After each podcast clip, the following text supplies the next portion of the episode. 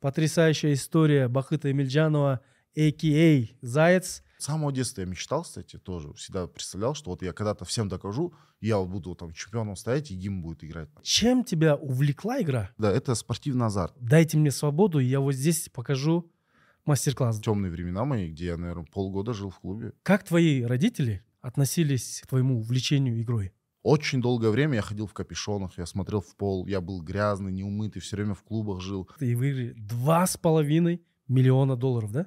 Все просят автограф, и не автограф. Я там 250, наверное, где-то автографов выдал. Как твоя жизнь изменилась? Шикарно. С последнего выигрыша там отцу машину взял, маме коттедж. Сейчас, наверное, звонят. Алло, Балам, ты как там, тренируешься, да? Давай. И вот я помню, всегда вот колпак смотрел, и у меня вот иногда вот такая мысль навязчивая была. Эй, Бакыт, столько людей верят, столько смотрят. Можно же, в принципе, родить 5-6 детей и сколотить из них команду. Было бы круто близнецов иметь. Были бы идеальными тиммейтами.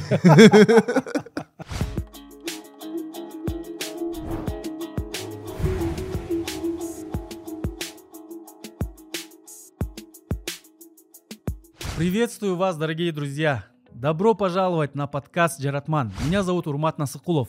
В этом выпуске мы решили рассказать вам о Бакыте Эмильджанове, мастере спорта по киберспорту и члена команды Нави. Бакыт поделился с нами о своем захватывающем пути к вершине киберспорта, а также рассказал о том, как его увлечение изменило все и стало делом его жизни. Бакыт начал свою карьеру в киберспорте еще в юности. Он всегда был увлечен компьютерными играми и проводил очень много времени за компьютером. Со временем он понял, что это не только его хобби, но и его призвание. В 2022 году он в составе команды Team Secret вышел в финал престижнейшего турнира The International, заняв второе место и выиграв целых 2,5 миллиона долларов. Бакыт Эмильджанов – яркий пример того, как увлечение и страсть к чему-то помогает достичь высоких целей. Он доказывает, что киберспорт – это не просто игра, а серьезный вид спорта, требующий упорства, труда и постоянного развития. Мы надеемся, что его история вдохновит вас и что невозможное становится возможным, если верить в себя и не бояться идти к своей мечте. Кстати, друзья, 10 февраля состоится Джаратман форум, где не менее увлеченные своим делом предприниматели расскажут свои истории взлетов и падений, поделятся своим опытом и видением будущего, дадут инструменты для личного развития и развития бизнеса. Поэтому успейте записаться на Джаратман форум, площадку для созидателей и предпринимателей. Звоните и пишите по указанному номеру и увидимся на форуме. Приветствую вас, дорогие друзья. С вами подкаст Джаратман. Я Урмат Насакулов. Это новогодний выпуск э, проекта Джаратман.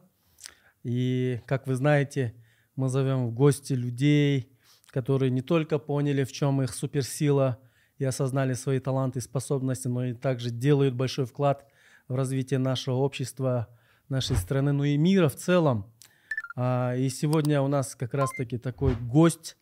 Это кыргызский Месси в киберспорте – профессиональный киберспортсмен, член э, команды э, Нави, да. Да? и мастер спорта по киберспорту, и человек, который занял э, вместе со своей командой Team Secret второе место в крупнейшем чемпионате мира угу. The International по Dota 2, да? Да. да. Бакыт Эмильджанов. Бакыт. Всем салам алейкум. Добро пожаловать.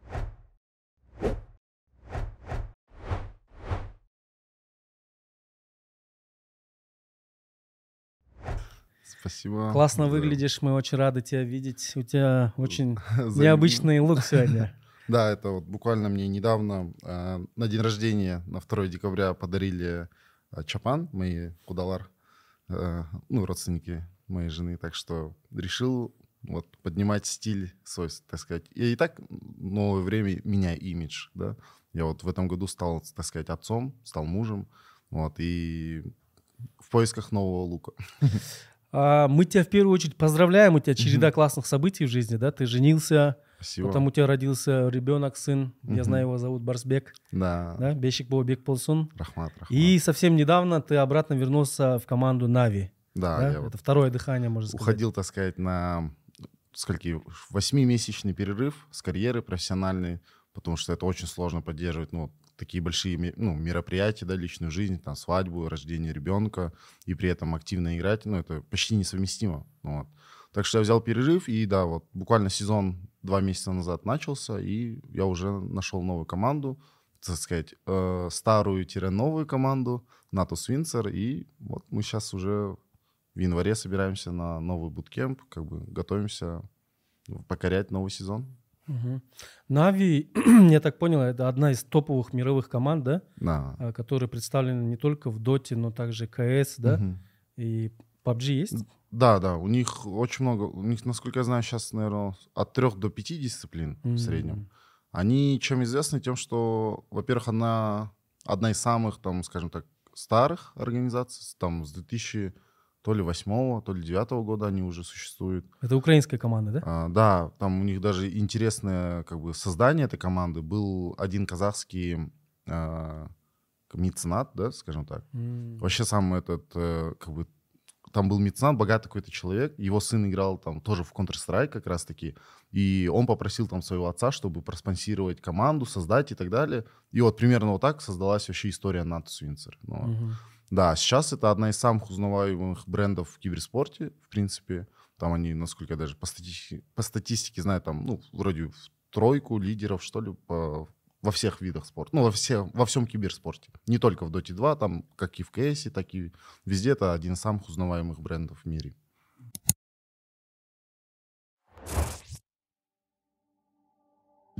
Я всегда любил компьютеры. Мне нравилось создавать что-то новое, и, конечно, я мечтал об интересной работе. И когда встал вопрос о профессии, для меня даже других вариантов и не было. Я хотел войти, хотел работать в крутых, современных компаниях. Поэтому мне нужно было найти нормальное образование. Вопрос, где его найти? Может, пойти в универ? Надо попробовать.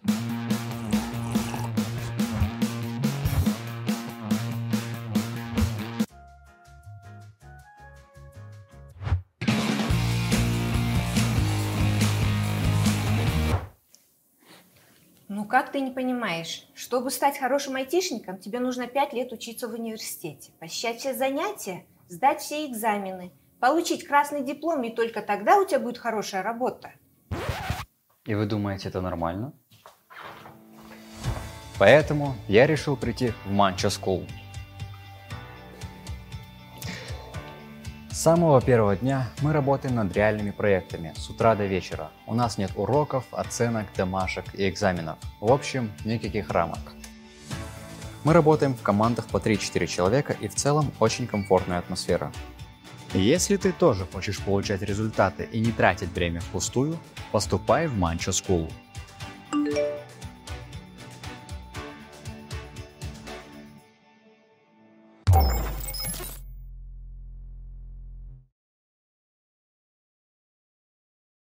Мы с тобой, Бакыт, э, совсем недавно познакомились поближе, но первое Мгм. наше знакомство состоялось, я сейчас вспомнил, э, в 2020 году во время Да. пандемии.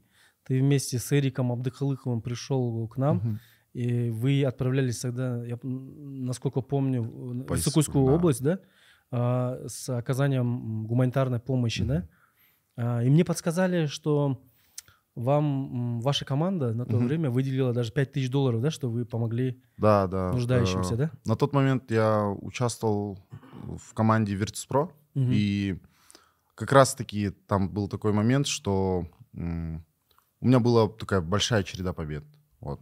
Э, Был карантин, мы все закрылись э, на месяц, так сказать, по домам, и это был один из самых, скажем так, жирных э, месяцев в моей карьере, потому что мы там заработали, ну, около, наверное, 70 тысяч долларов на каждого человека в команде, да.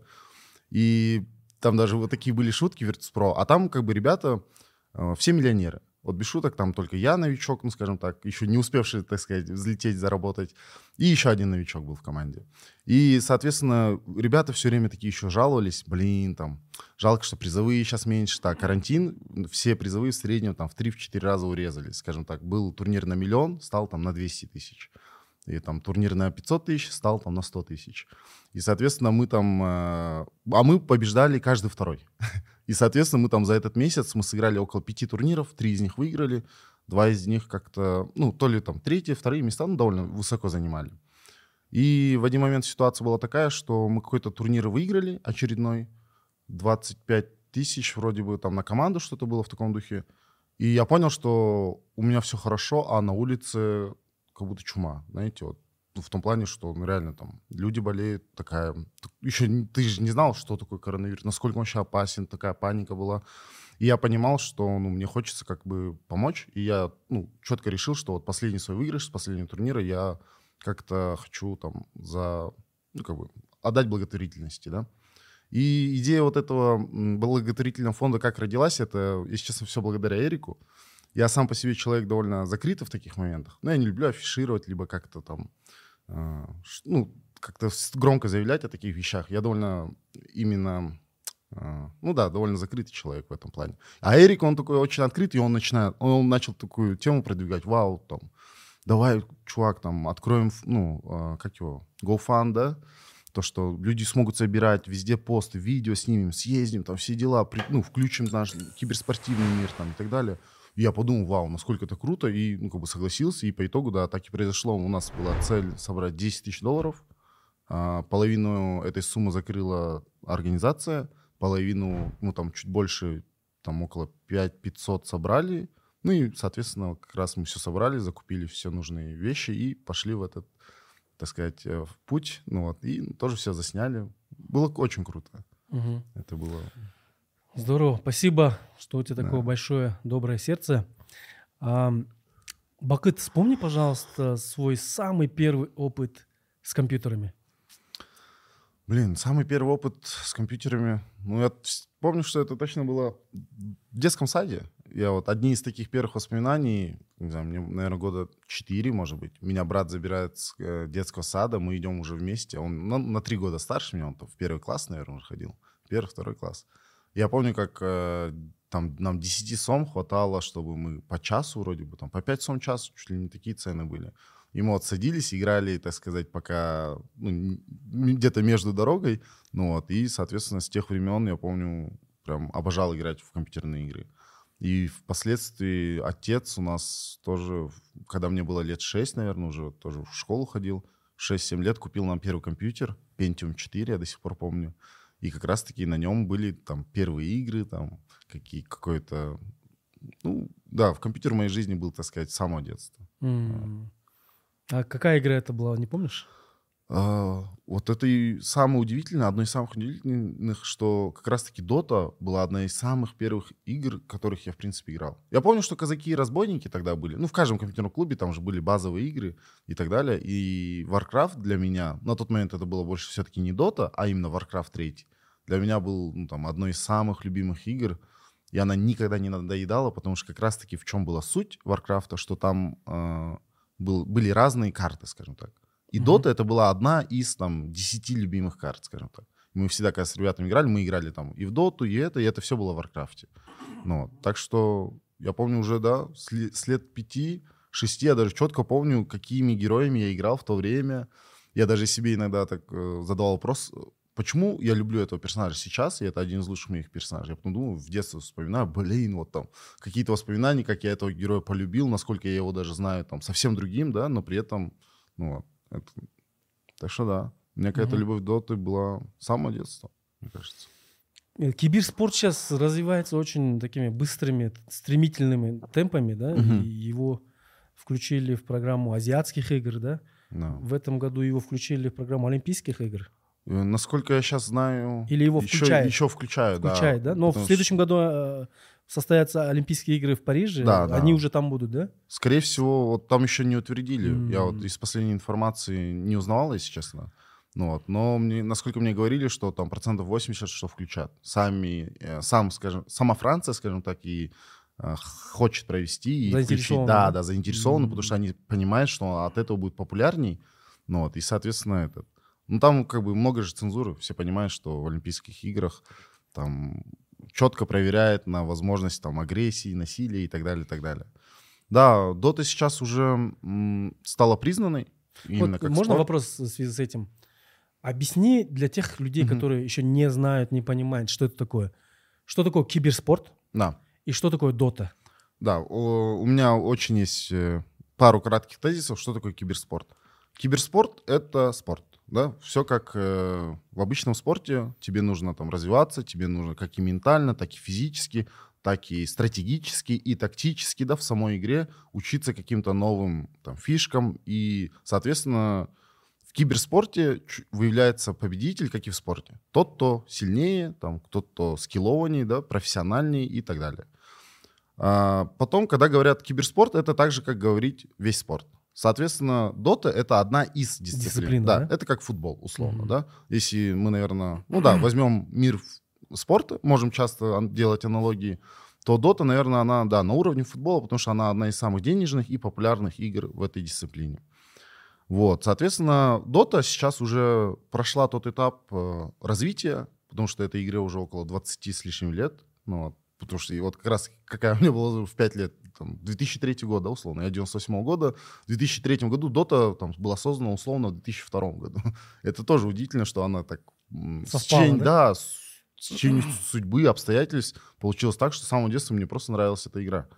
И да, и, соответственно, сейчас она уже стала такой величины, что очень много больших спонсоров, там, из последних даже событий за последние два года вот сильно заинтересовались арабы, всем киберспортом и дотой в частности. Они уже провели два турнира своей сетки в Риаде.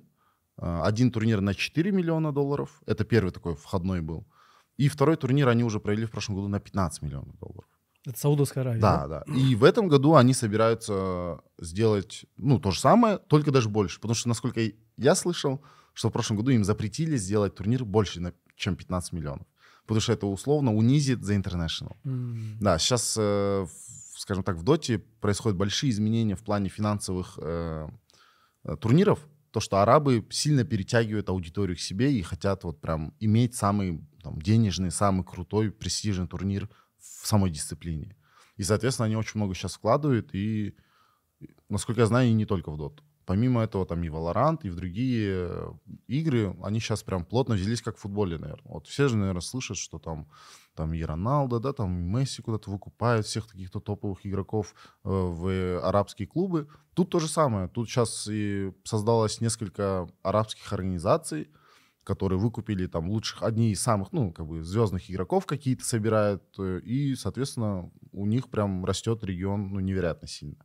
Мгм. Они даже пропихивают идею, то, что в Доте, допустим, есть шесть регионов. Это э, Восточная Европа, скажем так, СНГ, Западная Европа, ну, вся Европа, а, Америка, Южная Америка, а, ну, Северная Америка, Южная Америка, Китай и Юго-Восточная Азия. Шесть регионов. Китай отдельно, что ли? Да, Китай это вообще в свое время, даже до 2000, до, до 10 а нет, Мгм. до 8 тя Китай э, в доте это был как э, Китай и весь мир.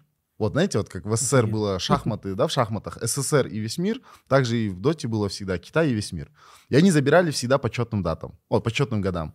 В 2011 году выиграли Натус Винцер, в 2012 году выиграли команда из Китая. В 2013 году выиграли там европейская команда, в 2014 году выиграла Китай, обязательно.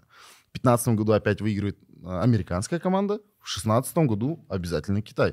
В 2007 году выигрывает европейская команда, и вот в 2008 году они в финале, в, там, в очень плотном, опять, ну, китайцы проигрывают в финале 3-2. И вот эта, так сказать, магия китайских э, ежегодных, ну, как бы, четных лет закончилась. То есть, условно говоря, есть Китай и остальной мир, да? Ну да, раньше так было. И реально китайская, я это даже школа доты, она прям очень сильная. Раньше она просто была на высоком уровне, потому что у них была вся экосистема почти. что. У них тренера появились там с 2012-2010 годов.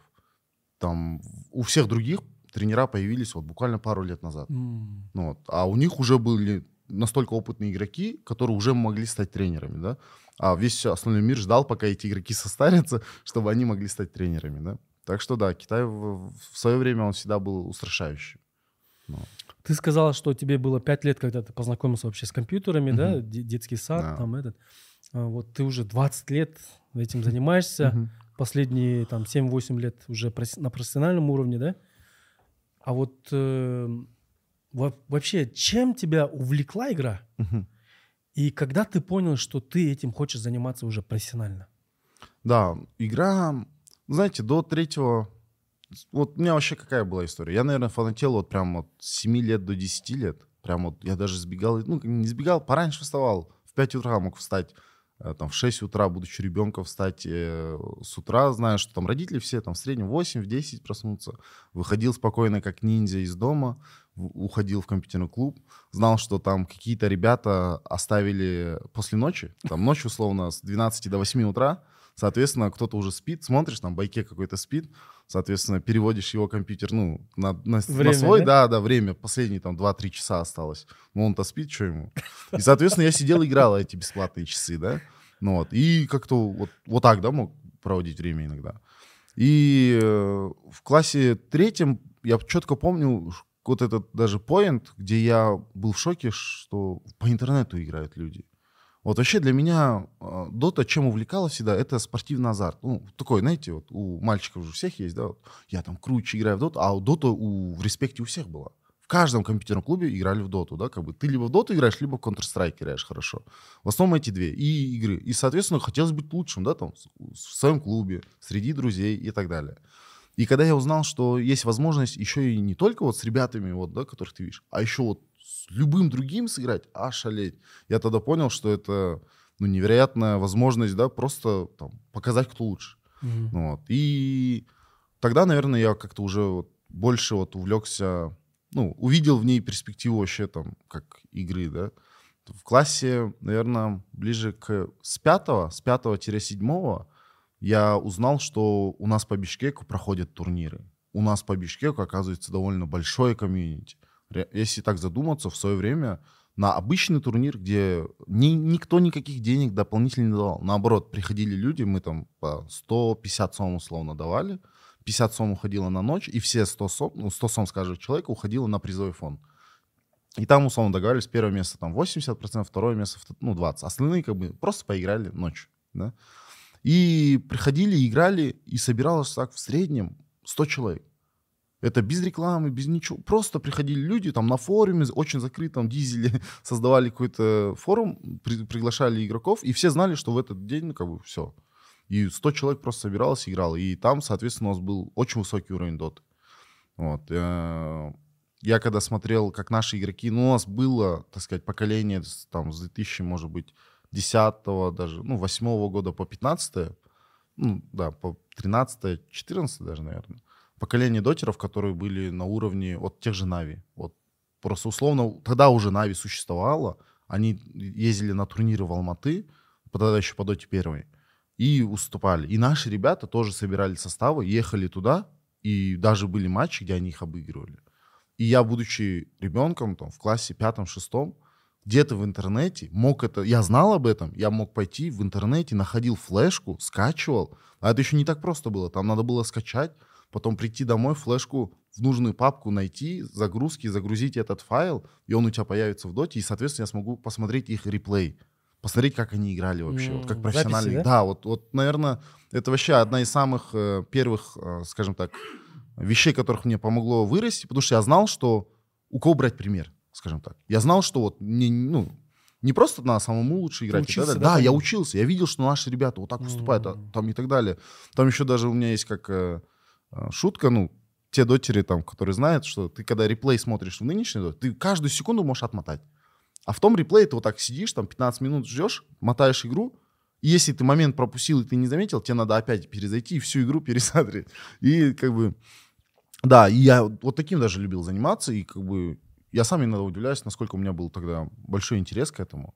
Вот, и где-то в классе, наверное, в восьмом-девятом я вот как раз попал на первые турниры наши, потому что они всегда были ночью, а, очевидно, ребенка ночью там на всю ночь непонятно куда играть в компьютере, ну, родители не отпускали. И вот как раз где-то уже в классе восьмом я напомнил родителям, что мой старший брат уже, уже уходил на ночь в клуб с друзьями. И я сказал тоже, что я уже вырос, давайте это. И все, я начал ходить на местные турниры. И там появилась, так сказать, вот первый именно уже более-менее профессиональный азарт, да, где вот командные доты, где не просто там один где-то с друзьями, этот, а тут уже реально там лучшие игроки Статистика, да? Кыргызстана, да? это уже там, там невероятный респект, там вот я вот чуть ли не сам не задыхался, вот так, там реально какой-то стиплет идет, думаешь, ничего себе, да, там, либо он тебя похвалит, ты подумаешь, вау, какой я крутой, да, там, вот, и вот это все меня заманило, да, вот как раз... А э, школу прогуливал? да, да, Да? мне кажется, м, вот мне отец как-то говорил, вообще я был довольно, не сказать прилежным учеником, но я был довольно умным ну, парнем, который хорошо учился, свои любимые предметы, я там, мне было важно, да, хорошо их знать, там, математику, физику, я там хотел олимпиадчиком быть. У меня брат старший там летел на олимпиаду по математике мировую, да, там первые места по Кыргызстану, по Бишкек, ну все вот эти, да, проходил, выигрывал. И он для меня как бы был всегда примером, да, и родители часто ставили его в пример. И я, в принципе, тоже стремился идти по его, скажем так, дорожке, да. Вот. Э, Я даже когда поступал в турецкий лицей в седьмом классе, я в Шатпер учился с пятый-шестой класс. И переходя в турецкий лицей, я занял первое место на отборочных. Вот. Я даже помню что, вот эту фишку, что первый отборочный был, что там биология, там гуманитарий, скажем так. А, Я там занял пятое место после первого. А второй был чисто математика и геометрия. Я даже вот так, когда сдал, я помню еще раньше, ну так, типа, почти чуть ли не первый сдал, я помню, вот так в коридоре иду, и спустя там 5 шагов осознаю, блин, там 25 вопросов было, и я точно осознал, что все правильные, кроме одного. М. Я даже вы- ну, вышел на улицу, меня там брат с отцом ждали, я сразу брату задал вопрос, какой ответ, я помнил, что там я выбрал, и что-то меня смутило, я понял, что это неправильно. Я у него спросил, он мне сразу дал правильный ответ, я такой, блин, дурак. Но зато этого хватило, он ну, 24 из 25, я занял первое место, и мне дали стопроцентную скидку. Вот, потому что у меня отец, это к чему, то, что он как-то мне жаловался, говорит, что иногда в интервью там везде я говорю, что вот там в один момент я вообще уч- на учебу забил там и так далее, и у меня был талант, э, ну, как бы к игре, да, скажем так. Как родители условно этого не заметили. И отец мне как-то сказал, блин, ну, ты же был талантлив во всем, да, и у тебя и в учебе хорошо шло, да, там, и ты в шахматы хорошо играл там, и так далее. И я потом задумался, да, наверное, основная сложность моих родителей отпустить меня играть в доту была в том, что они знали, что я же могу, блин, реально там и в У шахматах тебя большого получалось в добиться. других областях, Да, да? да, и в учебе я мог там, М. и за границей спокойно мог бы полететь учиться. Все в таком духе. И, наверное, это их тяготило, да, а он занимается, ну, чем-то несерьезным, скажем так. Я просто э, вспомнил сейчас свой момент тоже из детства. Э, Это было в четвертом классе. М. А, И тогда только вот, знаешь, Counter-Strike, казаки, стратегии, Мгм. там, генерал, Generals, да? Игры только-только раскачивались. И я целую четверть, оказывается, прогулял. Целую четверть не ходил в школу. Ну, я каждый день уходил в школу. Собираю э, ранец, там, э, книги, там, эти принадлежности, беру там деньги, уходил как будто в школу, но заворачивал в компьютерный клуб, который назывался «Торнадо». А, да, тогда уже статистика, Counter-Strike, но Мгм. я не дотер был, я играл в Мгм. Counter, да. И однажды вспоминаю, это было зимой, шел снег, было темно, и там такая дорога. Я- мы тогда жили а, в 12 микрорайоне, а клуб находился в 11 М. и вверх вот так по улице иду и смотрю, короче, а, два силуэта. Один ребенок и женщина какая-то идет. И вот так приглядываюсь, смотрю, моя мама идет. Часов 9 или 10 ночи. Я такой, «А интересно, а что они ночью так поздно идут? А она, оказывается, всю трассу меня искала. М. И там кто-то подсказал, наверное, он в торнадо. Я такой иду, он говорит, а пап, она такая, ай, Балам, ты сегодня в школу ходил? Я говорю, да, ходил. Она такая, а там баши сегодня, говорит, учительница твоя звонила, говорит, где ваш сын? Его целую четверть, говорит, мы не видели. И я вот э, прогуливал, да, так, Мгм. мне за это сейчас очень стыдно. Но, блин, игра настолько увлекла, да? Ну да, кстати. И в связи с этим вот, э, как твои родители, Мгм. понимая, какой ты способный, Мгм. относились э, к твоему увлечению игрой? Ну, мне кажется, мои родители повели себя м, вполне классически. У меня довольно светские родители, которые давали мне хорошее образование. Я там и как помимо образования всегда ходил на кружки, да, там я в дзюдо, шахматы, плавание и так далее. У меня вот отец в этом плане э, советский человек, которого тоже в детстве важно, вот, да, чтобы развивался, эрудированным был, там, А, ну, это реально советская школа, вот, да, это же было настроено, наоборот, не на то, чтобы ты был узкий специалист, а чтобы ты там был эрудированный, да, разносторонний человек, мог там угу. гвоздь забить, я не знаю, мог и там где-нибудь по дому помочь, и пример, ну, вот, все в таком духе. Родители, наверное, воспринимали это... Мне кажется, мама до пока я не, пока я не ушел с учебы, вообще не воспринимала это как, что я пытаюсь именно играть, к чему-то стремиться. И она просто думала, что я там халявничаю, скажем так.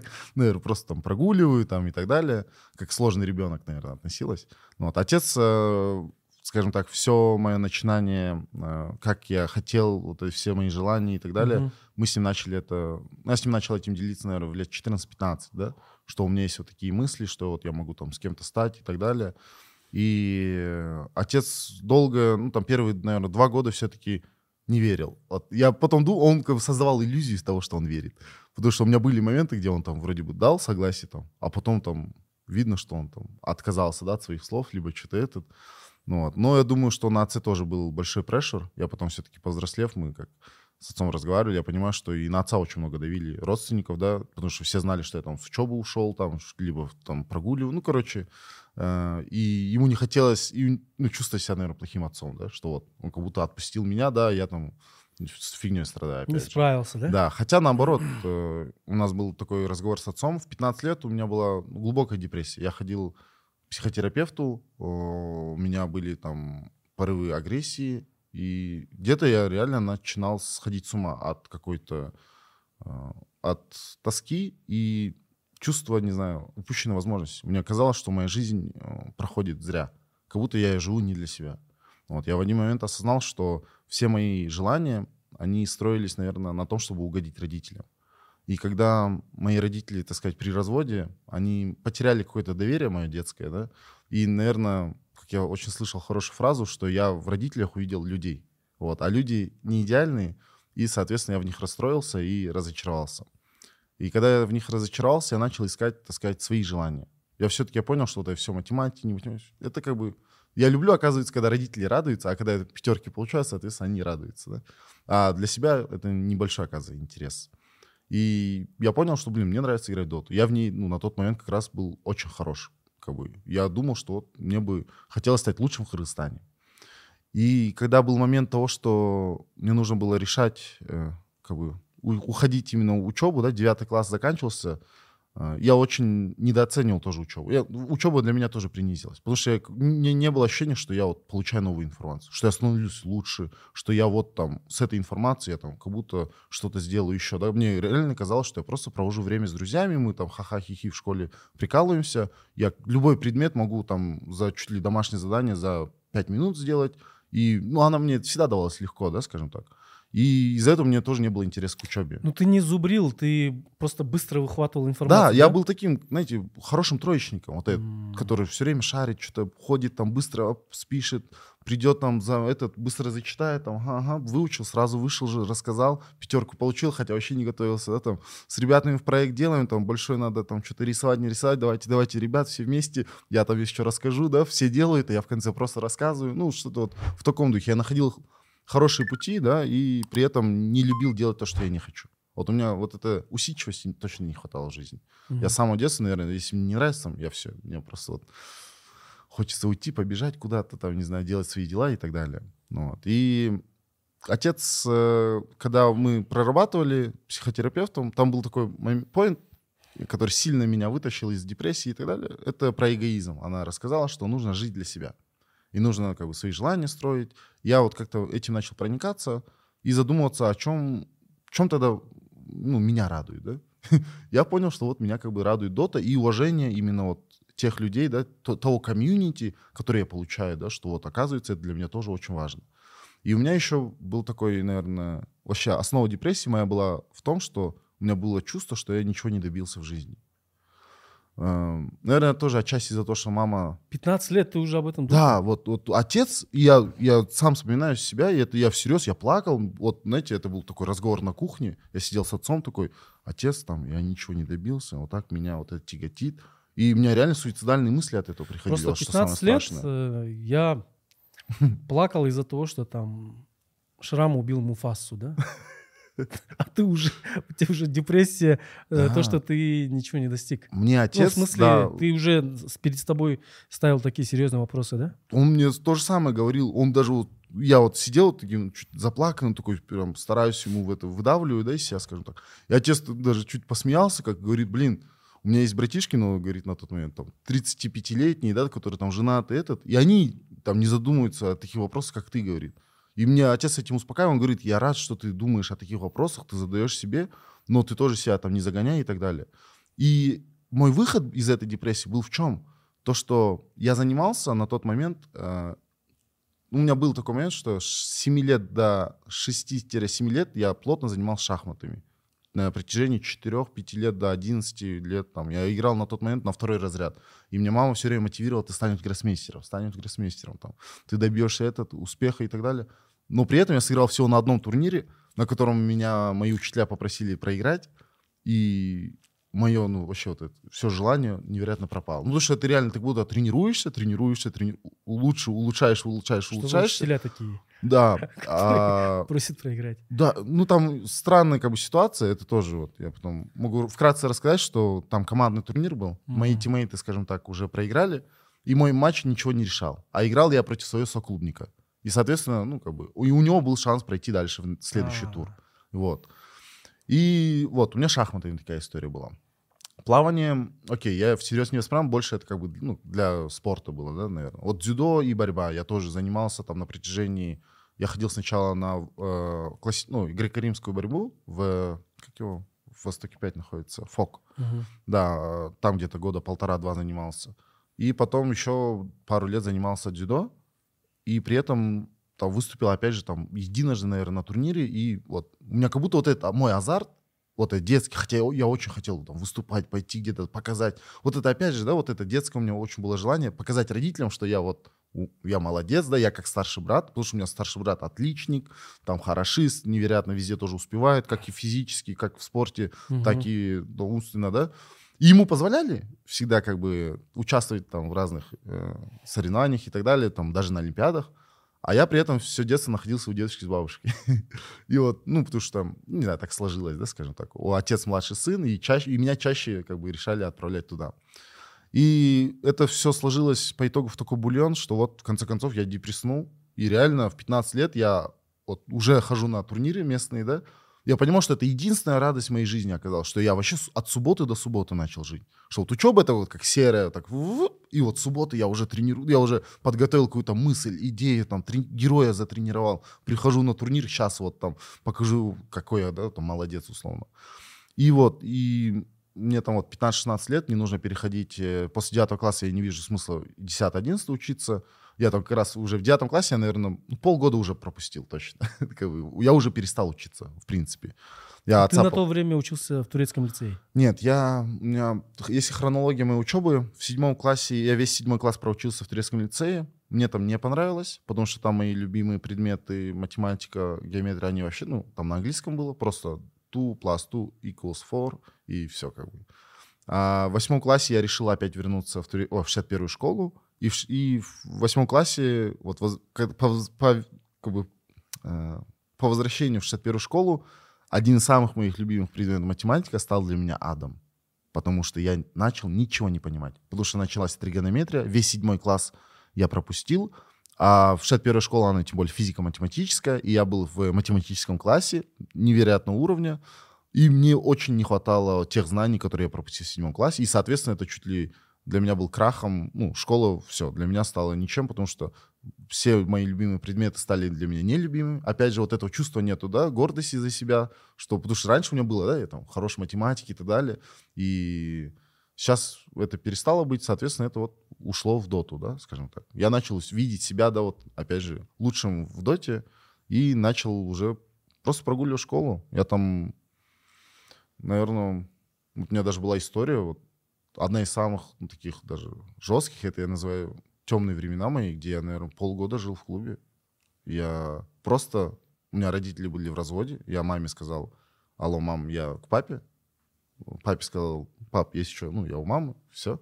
Я ушел из дома, взял там буквально пару вещей. Я еще в те времена, когда я сбегал из дома, там, уходил и так далее, я, у меня была всегда фишка, я всегда брал с собой куртку с, э, ну, либо толстовку с, э, как его, с капюшоном. Что я не знал, в какое время года я вернусь. Вот как бы, хоть жара на улице, ты потом думаешь, ну, как бы, ну, а вдруг зимой вернусь, а реально осень уже будет. Вот, я тогда жил реально около пяти месяцев в компьютерном клубе, и у меня тогда и так были такие подростковые, ну, суицидальные мысли, там, что я никому не нужен, родители мне этот. И отчасти они этим тоже доказывали, что я мог вот так провести пять месяцев вообще беспризорником, там, чуть ли не бомжом, да, условно.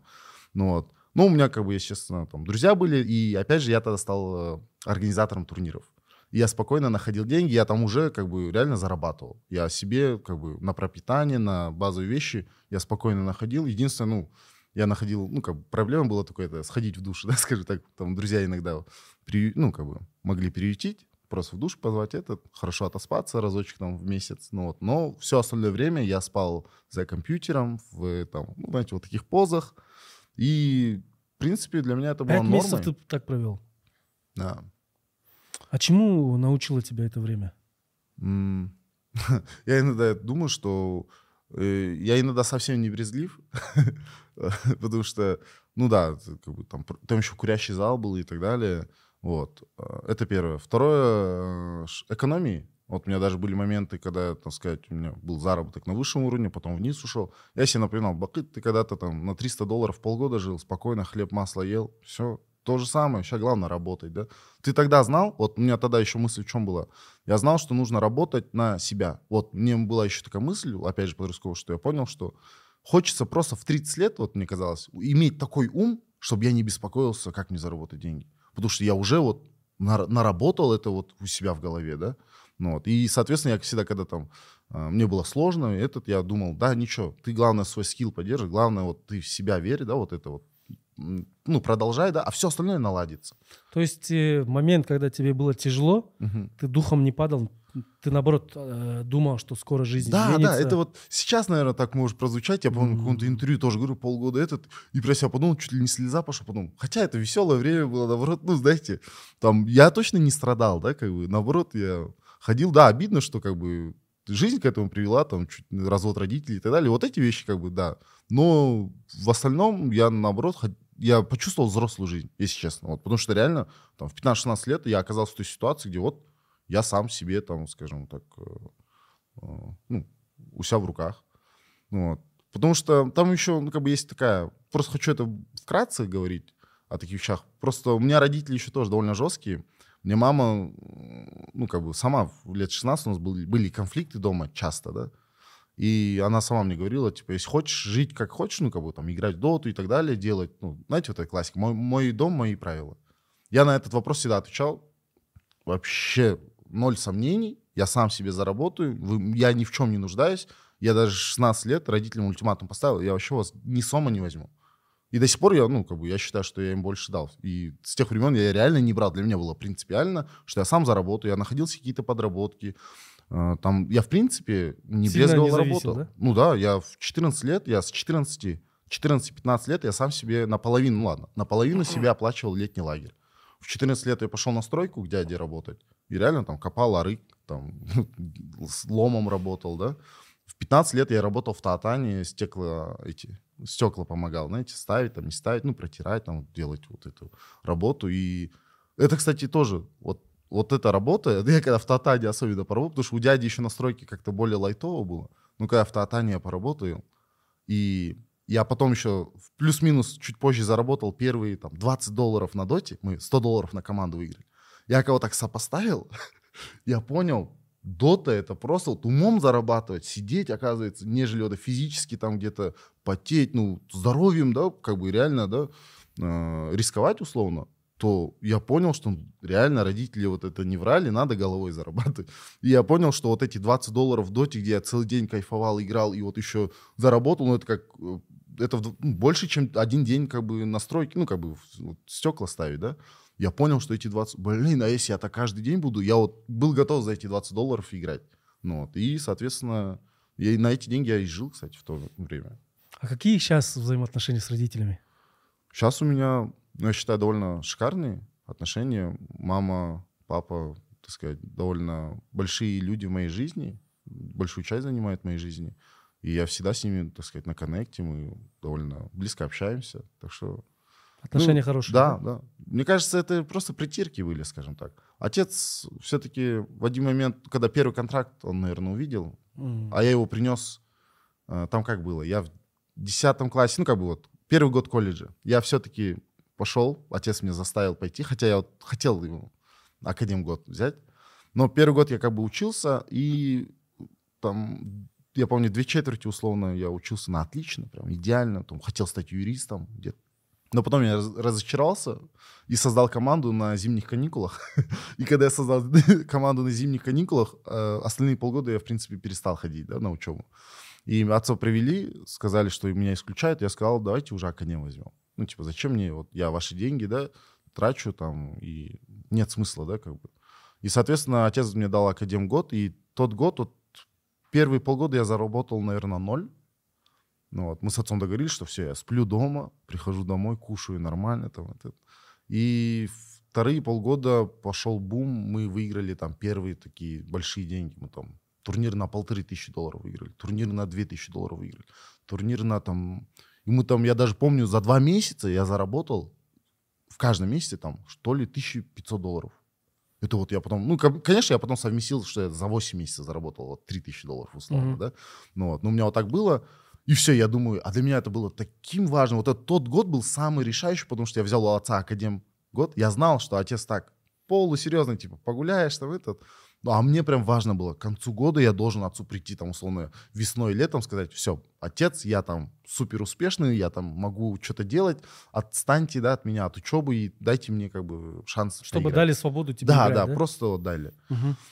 И я помню, тоже был большой, ну, очень сложный разговор с отцом. Я прихожу, конец э, лета, а, конец, э, точнее, начало лета, конец весны. Отец напоминает о том, что что, пойдем восстанавливаться. Э, у меня в команде... А ты учиться не хотел? Вообще, все, я понял, что дот, ну, как бы, тем более, это хорошие деньги, я уже заработал там чуть ли за один год, ну, условно. В 16 лет я себе напоминал, мне 16 лет, я такой, там, пахать нормальные деньги, что-то, ну, я себя убеждал, что, ну, родители должны гордиться мной, там, условно, да, все как бы хорошо, ты, как бы, за себя платишь, я реально перестал деньги брать, все, наоборот, домой начал хлеб приносить, я на, на первый выигрыш, ну, классика, хлеб, масло, домой То пришел. есть сомнений у тебя в том, что твое увлечение тебя прокормит, уже не было. Да, А оставалось убедить родителей, что дайте мне свободу, и я вот здесь покажу да. мастер-класс, да? Вот э, сомнений меня как таковых, вот я даже вспоминал, это, наверное, после только больших первых триумфов, где-то я на секунду мог где-то задуматься, может, мое время прошло, вот что-то такое, да, но именно на пути становления, я вот когда решил, вот после уже вот колледжа, когда ушел, когда с отцом первый раз договорились, мне дали шанс, в меня поверили, вот, вот эта вера в от- отца в меня, я помню даже вот эту фразу, которая меня до сих пор ну, задевает и мотивирует, он мне сказал тогда, сынок, он говорит, ладно, сынок, я знаю, типа, что ты талантливый, ты можешь. Я верю, говорит, в тебя, но не в твое дело. Но в тебя я верю, из-за этого я поверю тебе, занимайся, чем ты хочешь. И вот эту фразу я понял, блин, как же круто, да? Да, я понимаю, что для отца эта игра, она он вообще да, не понимает, что это там происходит там, и так далее. Но он верит в меня, главное. И вот с этой верой, как раз-таки тот год мне хотелось отцу доказать, да, показать, типа, там, отец, все круто. Но был сложный разговор, потому что я прихожу в начале лета, меня подписывает э, российская организация с зарплатой 30 тысяч рублей. Месяц. Да, мне 17 лет. Там, 16-17 лет, да. Я думаю, вот же ну, про себя, вот это, вот это уже конкретно, да, отцу, да, типа, Доказать. да, доказательство. Я прихожу, и отец мне там встает в позицию. Даже мама согласилась, даже мама сказала, хотя она там больше, да, как будто противником была иногда в ситуациях. А отец как бы мой друг. И тут отец говорит там что-то нет, нет. Я прям в шоке был. Ну я там, да, отца прям чуть ли не до слез довел. Такими обидными фразами кидался. Так что, ну мне тоже стоило, ну были моменты, когда вот мне приходилось отстаивать. Невероятно сложно это было, потому что и даже вот у меня было такое ощущение, вот я вспоминаю те времена, я чуть ли не как собака жил. Вот я помню очень долгое время еще обида даже на страну свою, на свою, не знаю, на своих родственников, на своих близких была, потому что я чувствовал себя изгоем. Очень долгое время я ходил в капюшонах, я смотрел в пол, я был грязный, неумытый, все время в клубах жил. И у меня было ощущение, что все против меня, все против меня. Вот даже в такие моменты, даже друзья какие-то школьные не поддерживали вот мое увлечение, именно в начинании, да. Наверное, еще вид создал, что я там, ну, условно, бродяжничаю там и так далее. Я их могу понять. Но само вот это ощущение, что я один против всех, и, ну, как бы, она, Весь ну, мир против да, меня, ну, да? в любом случае, это зато было большой мотивацией. Зато это такая злость во мне была, такая сила, что я думал, я докажу. Вот никто меня не сломит. Я вот хоть маршрутки, я там скриптонита слушал, как раз скриптонит для меня то вообще был кумиром, да, его вот альбомы. Там иногда слушаешь, там что-то, стоя в маршрутке сплю, и я вот так себя вспоминаю, реально, я вот настолько устал, что мог стоя спать в маршрутке просто вот спокойно, да, еще не падать. Так что да. А вот что случилось в твоей жизни такого, что ты как бы уже вот э, перешел грань просто любителя Мгм. и перешел в такую профессиональную лигу? Это вот как раз-таки вот этот диалог с отцом, когда он мне разрешил взять академ год, он мне очень правильные вещи тогда заложил. Он, видя мое стремление детское, вот этот порыв, да, невероятный, он видел и боялся того, что это может, ну, все-таки погубить, да, как бы. Потому что просто увлечение бесконтрольное, скажем так, оно же, я сам понимал, ну, потому что у меня были порывы, я мог 20 часов сидеть на месте играть.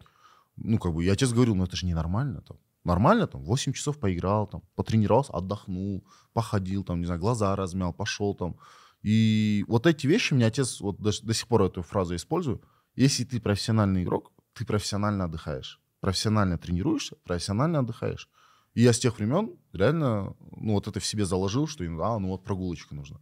Все, там, мыслить, там, либо бывает, перегораешь на работе, ну, там, реально в игре, там, очень эмоциональная игра, да, много токсика встречаешь, много негатива, и в такие моменты как раз-таки надо вот развеяться, там, что-то вот. И это Мгм. отец мне, ну, еще с самых, там, азов, да, объяснил, и я стараюсь отдыхать. Какой был м, первый такой серьезный профессиональный турнир на хорошем уровне? А, Это был вообще наш взлет, наверное. Вот когда уже, скажем так, все сомнения точно ушли, и мы уже как бы некие звезды, точно. Это был турнир э, WSG. Э, Он, в чем его была фишка? Он был такой первый аналог национальных турниров. Мгм. Вот.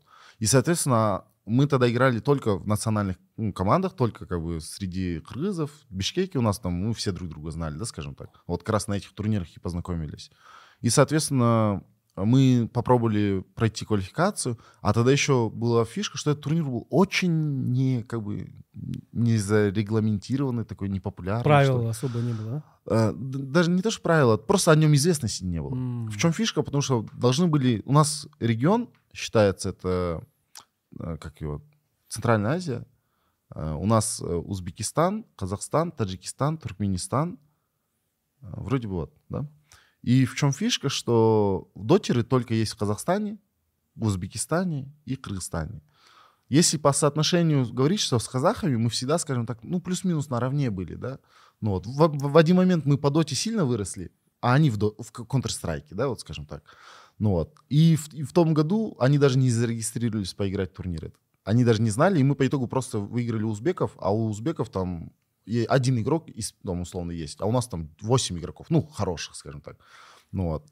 И полетев, я помню, на первый отборочный, первый, это, это второй мой, кстати, вторая командировка была. Первая командировка, мы улетели в Москву, там выиграли турнир, ну, он такой был, там 300 тысяч рублей было, но плюс-минус средний, да. Но когда в Корее мы летели, там были там пятые, шестые места за International того момента, да, игроки. Там как бы очень именитые команды. Мы пришли, мы чувствовали себя чуть-чуть такими бичарами, потому что реально вот я прихожу, у меня там очки сломаны, одной дужки нет. Э, Чтобы у нас девайсы, ну, свои девайсы... Типа нищеброды, да? Да, да. У каждого игрока, у нормального игрока, там, у каждого боксера, да, наверное, есть свои перчатки, да, свои... Ну, у нас нету. У каждого должна быть клавиатура, мышка, коврик, да. У нас ничего этого нету. Мы приходим, там, я помню, стоит такой волонтер, и такая гора мышек и там, и, ну, как бы, никому не нужная. Там просто валяется что-то этот. И единственный, кто... А все приходят, все такие с портфелями, там, логотипы команд, там, выходят, разбирают, там, супер красивая клавиатура, этот, а мы реально как бичары стоим такие, у нас коврика нет, а у них коврик супер маленький, вот такой, мы такие, да пофиг, без коврика, чисто скатерть, там еще просто стол, скатерть, и то так гладишь, чтобы у тебя мышка нормально велась, и мы вот так играем, и я помню даже, как этот турнир, мы заняли-то второе место, заработали 17 тысяч долларов, Это вот прям явный, да, такой большой выигрыш для нас был. И хотя на этот турнир, вот у нас всегда была проблема с дисциплиной, вот с нашими командами. Я был капитаном той команды, но я был слишком молод. Мне тогда было лет 17-18. Основные ребята, ну, там были все-таки там на 3-4 года старше, да. И я хоть и был тим-лидером в команде, да, я там в игре что-то объяснял и так далее, но я никогда не мог как бы серьезно, ну, как бы надавить на игрока, типа, я там вот так делаю, вот так, там, мне так надо, да, условно. Я из этого был очень мягким капитаном. Ну, потому что в любом случае, там, я младше, там, все дела, там, братан, там, ты вот здесь ошибку допускаешь, ты вот уже третий раз так делаешь, может, там, задумаешься, перестанешь, там. Ну вот, и мы когда этот турнир э, ну, готовились, у нас не было дисциплины. Соответственно, мы за две недели мы сыграли там четыре игры тренировочные, условно. Это было так больно, да? Хотя турнир э, там, ну, с большими деньгами. И мы летим и думаем, блин, хоть бы в, шесть, в шестерку попасть, потому что шестерка дальше проходит. Либо хотя бы восьмерку, потому что седьмое, восьмое место хотя бы 500 долларов получает. Мы с вот таким настроем ехали. Хоть бы на авось проканает. И мы в моменте на турнире просто... Вот у нас командный дух. Вот я даже помню первую игру. Мы еще играем против фаворитов турнира. Вот реально все, там нереально боишься, сидишь.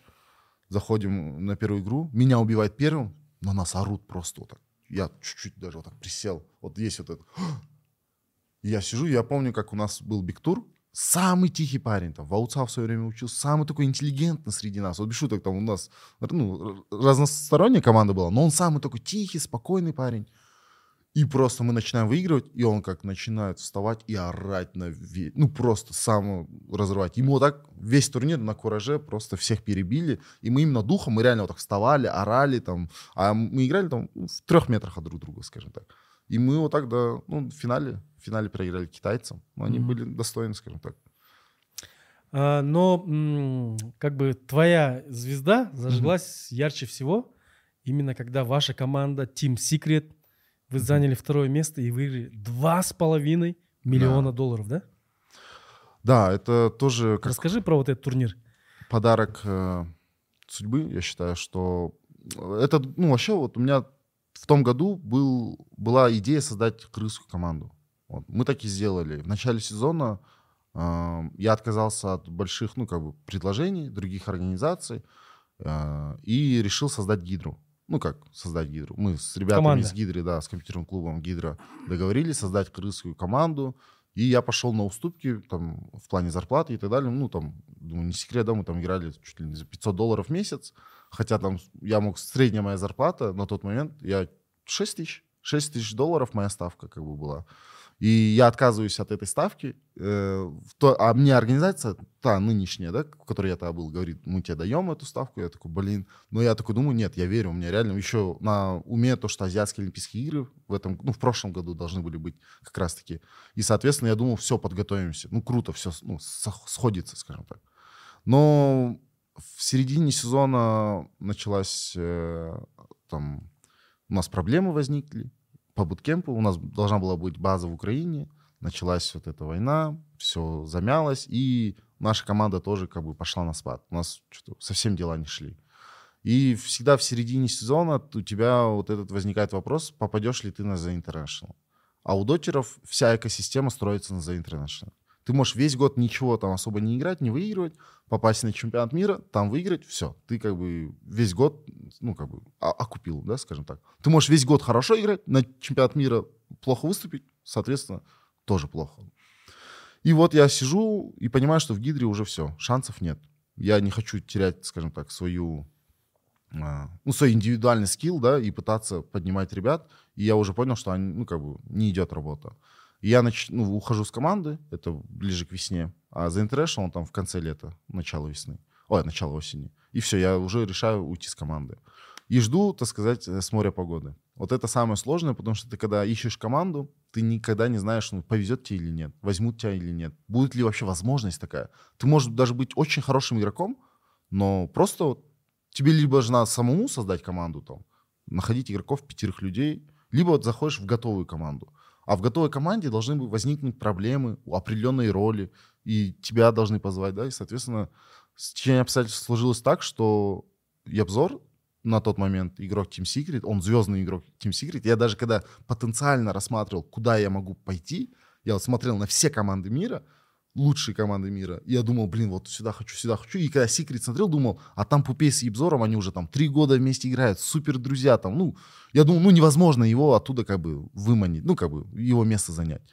А как оказалось, у него возникли проблемы со здоровьем, и мне Пупей позвал в команду, и это было как, э, там, не знаю, как сказка. Он сам вышел на тебя, да? Да, он сам на меня вышел. Мгм. А сказка заключалась еще в чем?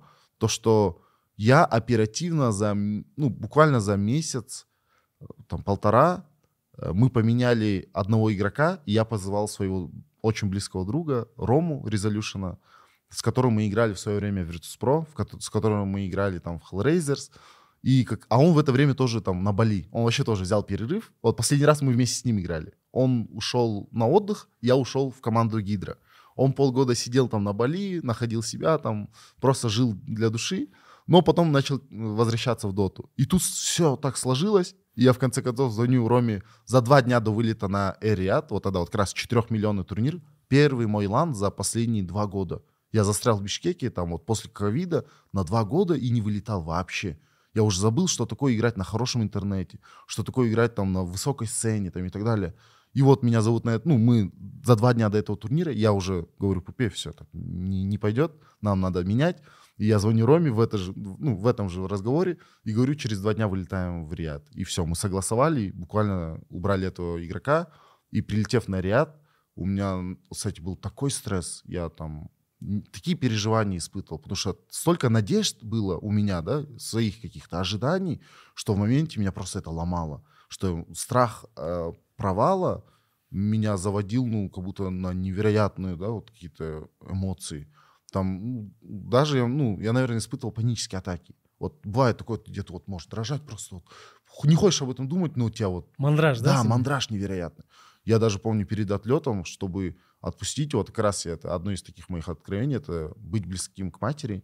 Я пошел просто поплакаться матери. Вот и я не знал, вот меня как будто вот что-то навело, я подумал, да, это вот, наверное, меня ну как-то взбодрит.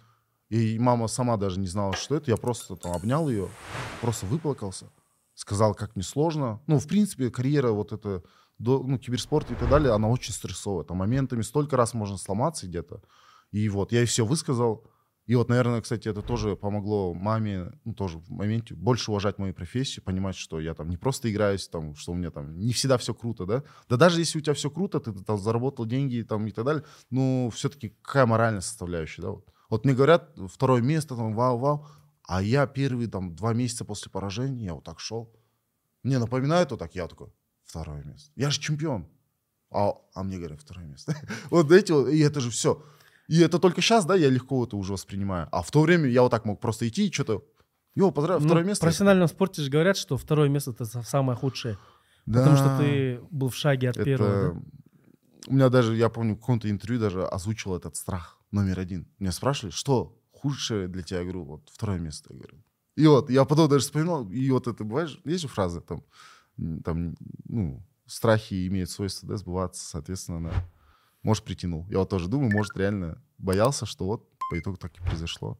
Ну, вот и по итогу я взял Рому в команду, и мы на том турнире в Ариаде, я прилетаю, по итогу я вот все, собрался, и мы там просто всех вынесли. Вот именно мы с Ромой. Вот там была фишка, что мы вот с Лейнига, лучшие команды мира. Там, вот как раз я еще против них не играл вот как раз года полтора. Я уже забыл, что такое. Я еще приехал, и у меня как раз еще был очень обновленный mindset. М. Я вот, в 2019 году я выступал на чемпионате мира. И я понял, что в тот момент я знал, что я хорош, знал, что у меня там... Я лучше в СНГ в своей роли. Уверенность но- была, да? Да, но мне не хватало уверенности, что я лучше в мире. М. Вот я понял, что тогда, оказывается, я это все-таки где-то воспринимал через шутку, через сатиру, даже ну, в своем диалоге. Это- я мог где-то вот так прийти в отель и там даже по-детски такой, ха-ха, как я хорошо сыграл, там где-то вот, вот так, да. И я понял, что как будто бы мне было сложно осознать это. Ну вот. И как раз-таки за этот перерыв, ну, как бы ковидный, там, я много чего именно как личность вырос, да. И я понял, что вот это чемпионское мышление так и есть. Ты чемпион, а выиграть, ну, это лишь доказать. Ты уже чемпион. Ты уже достоин, да, чтобы там, ты зная, да, свои, как бы, опять же, там, сколько времени ты пора, сколько тренировок ты дал, насколько тебя не сломить ни ментально, да, не этот. И с этим, с этой установкой, вот реально я приехал на чемпионат мира, я понимал, что вот все, меня не сломить. Я еще когда одел колпак, я понял, что это а, ну, мне дало невероятную вообще какую-то уникальность вот еще на турнире. Я вот так шел, я специально там, ну, курилка была, это на улице. И там всегда, когда команды там, ну, матчи между собой играют, и всегда выходят туда. Я вот тоже выходил смотреть, что, как они, как реагируют. Там всегда... В колпаке? Да, да, и еще. А в колпаке сразу вот чуть-чуть даже Да? как-то... Дух, да? Да, да, ты, Кыргызский. идешь. Конечно, ты... Еще на The International есть такая фишка, до автопатии, скажем так, все очень напряженные все-таки, все Мгм. враги друг другу. Ну реально, за такие деньги, там, как война такая, ты ходишь там, что-то это.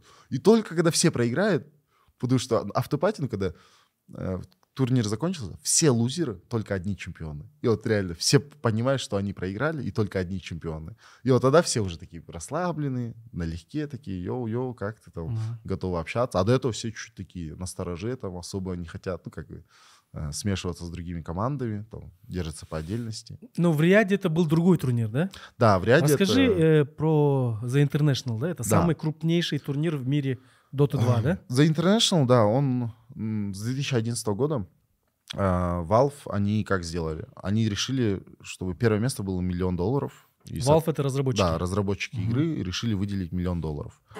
И это было, ну, сенсацией, да? Мгм. потому что они еще выплачивали деньги. В тот, кстати, в тот период очень много было, скажем сказать, э, ну, мошенничества, скажем так. М, Не выплачивали деньги и так далее. А Valve, они все выплатили, все идеально. И, соответственно, через э, год они то же самое делают. В 2012 то же самое, миллион шестьсот, в 2013 тоже миллион шестьсот. И в 2014 году, это такой э, значимый год, почему? Потому что они добавляют Battle Pass. Battle Pass — это такая книжечка, внутриигровая, ну, скажем, пиксели, да? и там тебе дают какие-то, ну, там, красивее героя, там, какие-то возможности в игре, какие-то, ну, там, э, новые, там, виды, да, и так далее. И, соответственно, она стоила 10 долларов. Из этих 10 долларов 25% идет на, так сказать, общий призовой фонд. М. И когда они это сделали, оказалось так, что 2000, ну, миллион шестьсот, миллион шестьсот, миллион шестьсот, миллион шестьсот, и резко там 5 Скачок. миллионов. Да. Это четвертый. Пятый уже 10 миллионов. Шестой уже там 18 миллионов. Седьмой он уже там 25 миллионов. Там. И вот и он вот так начал расти, и вот вплоть до 2000, ну, до 10 тяя, где он 34 миллиона. Офигеть. То есть, Но получается, Ну, там они соединенные. призовой были. фонд строится из двух частей. Это то, что дает сам разработчик, и то, что, грубо говоря, люди, э, играющие доту по Фанаты, всему миру, да, просто- которые покупают вот это обновление, они также, можно сказать, донатят, да, Да. на... Вот, и представляете, все эти деньги, как бы это сугубо 25% от фанатов. Мгм. А значит, там 70, 75% идут разработчикам, да? Ну, так что да. Но это... Сейчас эта система почти в каждой игре сделана. Вот эта книжечка, вот это, она, оказывается, настолько создала, ну, тренд, да, во всех играх она, скажем так, сейчас вводится, да, и это хорошая монетизация, скажем так. Ну, вот. И, соответственно, да, с тех времен вот э, The International считался самым богатым турниром, в принципе, в любых дисциплинах. И даже он там с большими видами спорта, да, я там смотрел, там и там с гольфом может соревноваться, там и так далее. Ну, в тех видах спорта, где по призовому, скажем так, там тоже большие призовые, соответственно. Вот. По-моему, даже покруче, чем на чемпионате мира по футболу. Возможно, да. Ну, с футболом почему-то не сравнивают. Часто я видел просто с э, этим сравнивают. С гольфом сравнивают, потому что там большие призовые. С форсажем там сравнивают. С этим, э, как его, теннисом большим Мгм. тоже сравнивают. Потому что Вимблдон там хорошие призовые. Ну вот, ну да, ну уже в доте там они чуть ли не наравне, даже больше там.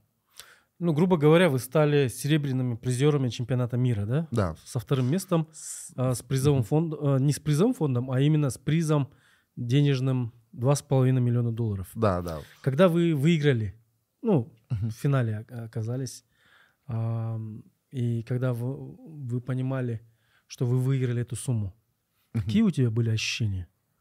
Ты думал о деньгах вообще? Вот, кстати, это была большой разница. Что в 2019 году я там вот сидел такой, как будто как школьник, больше там нет-нет, проверял, о, сколько мы уже выиграли, сколько можем выиграть. Вот такие мысли где-то были.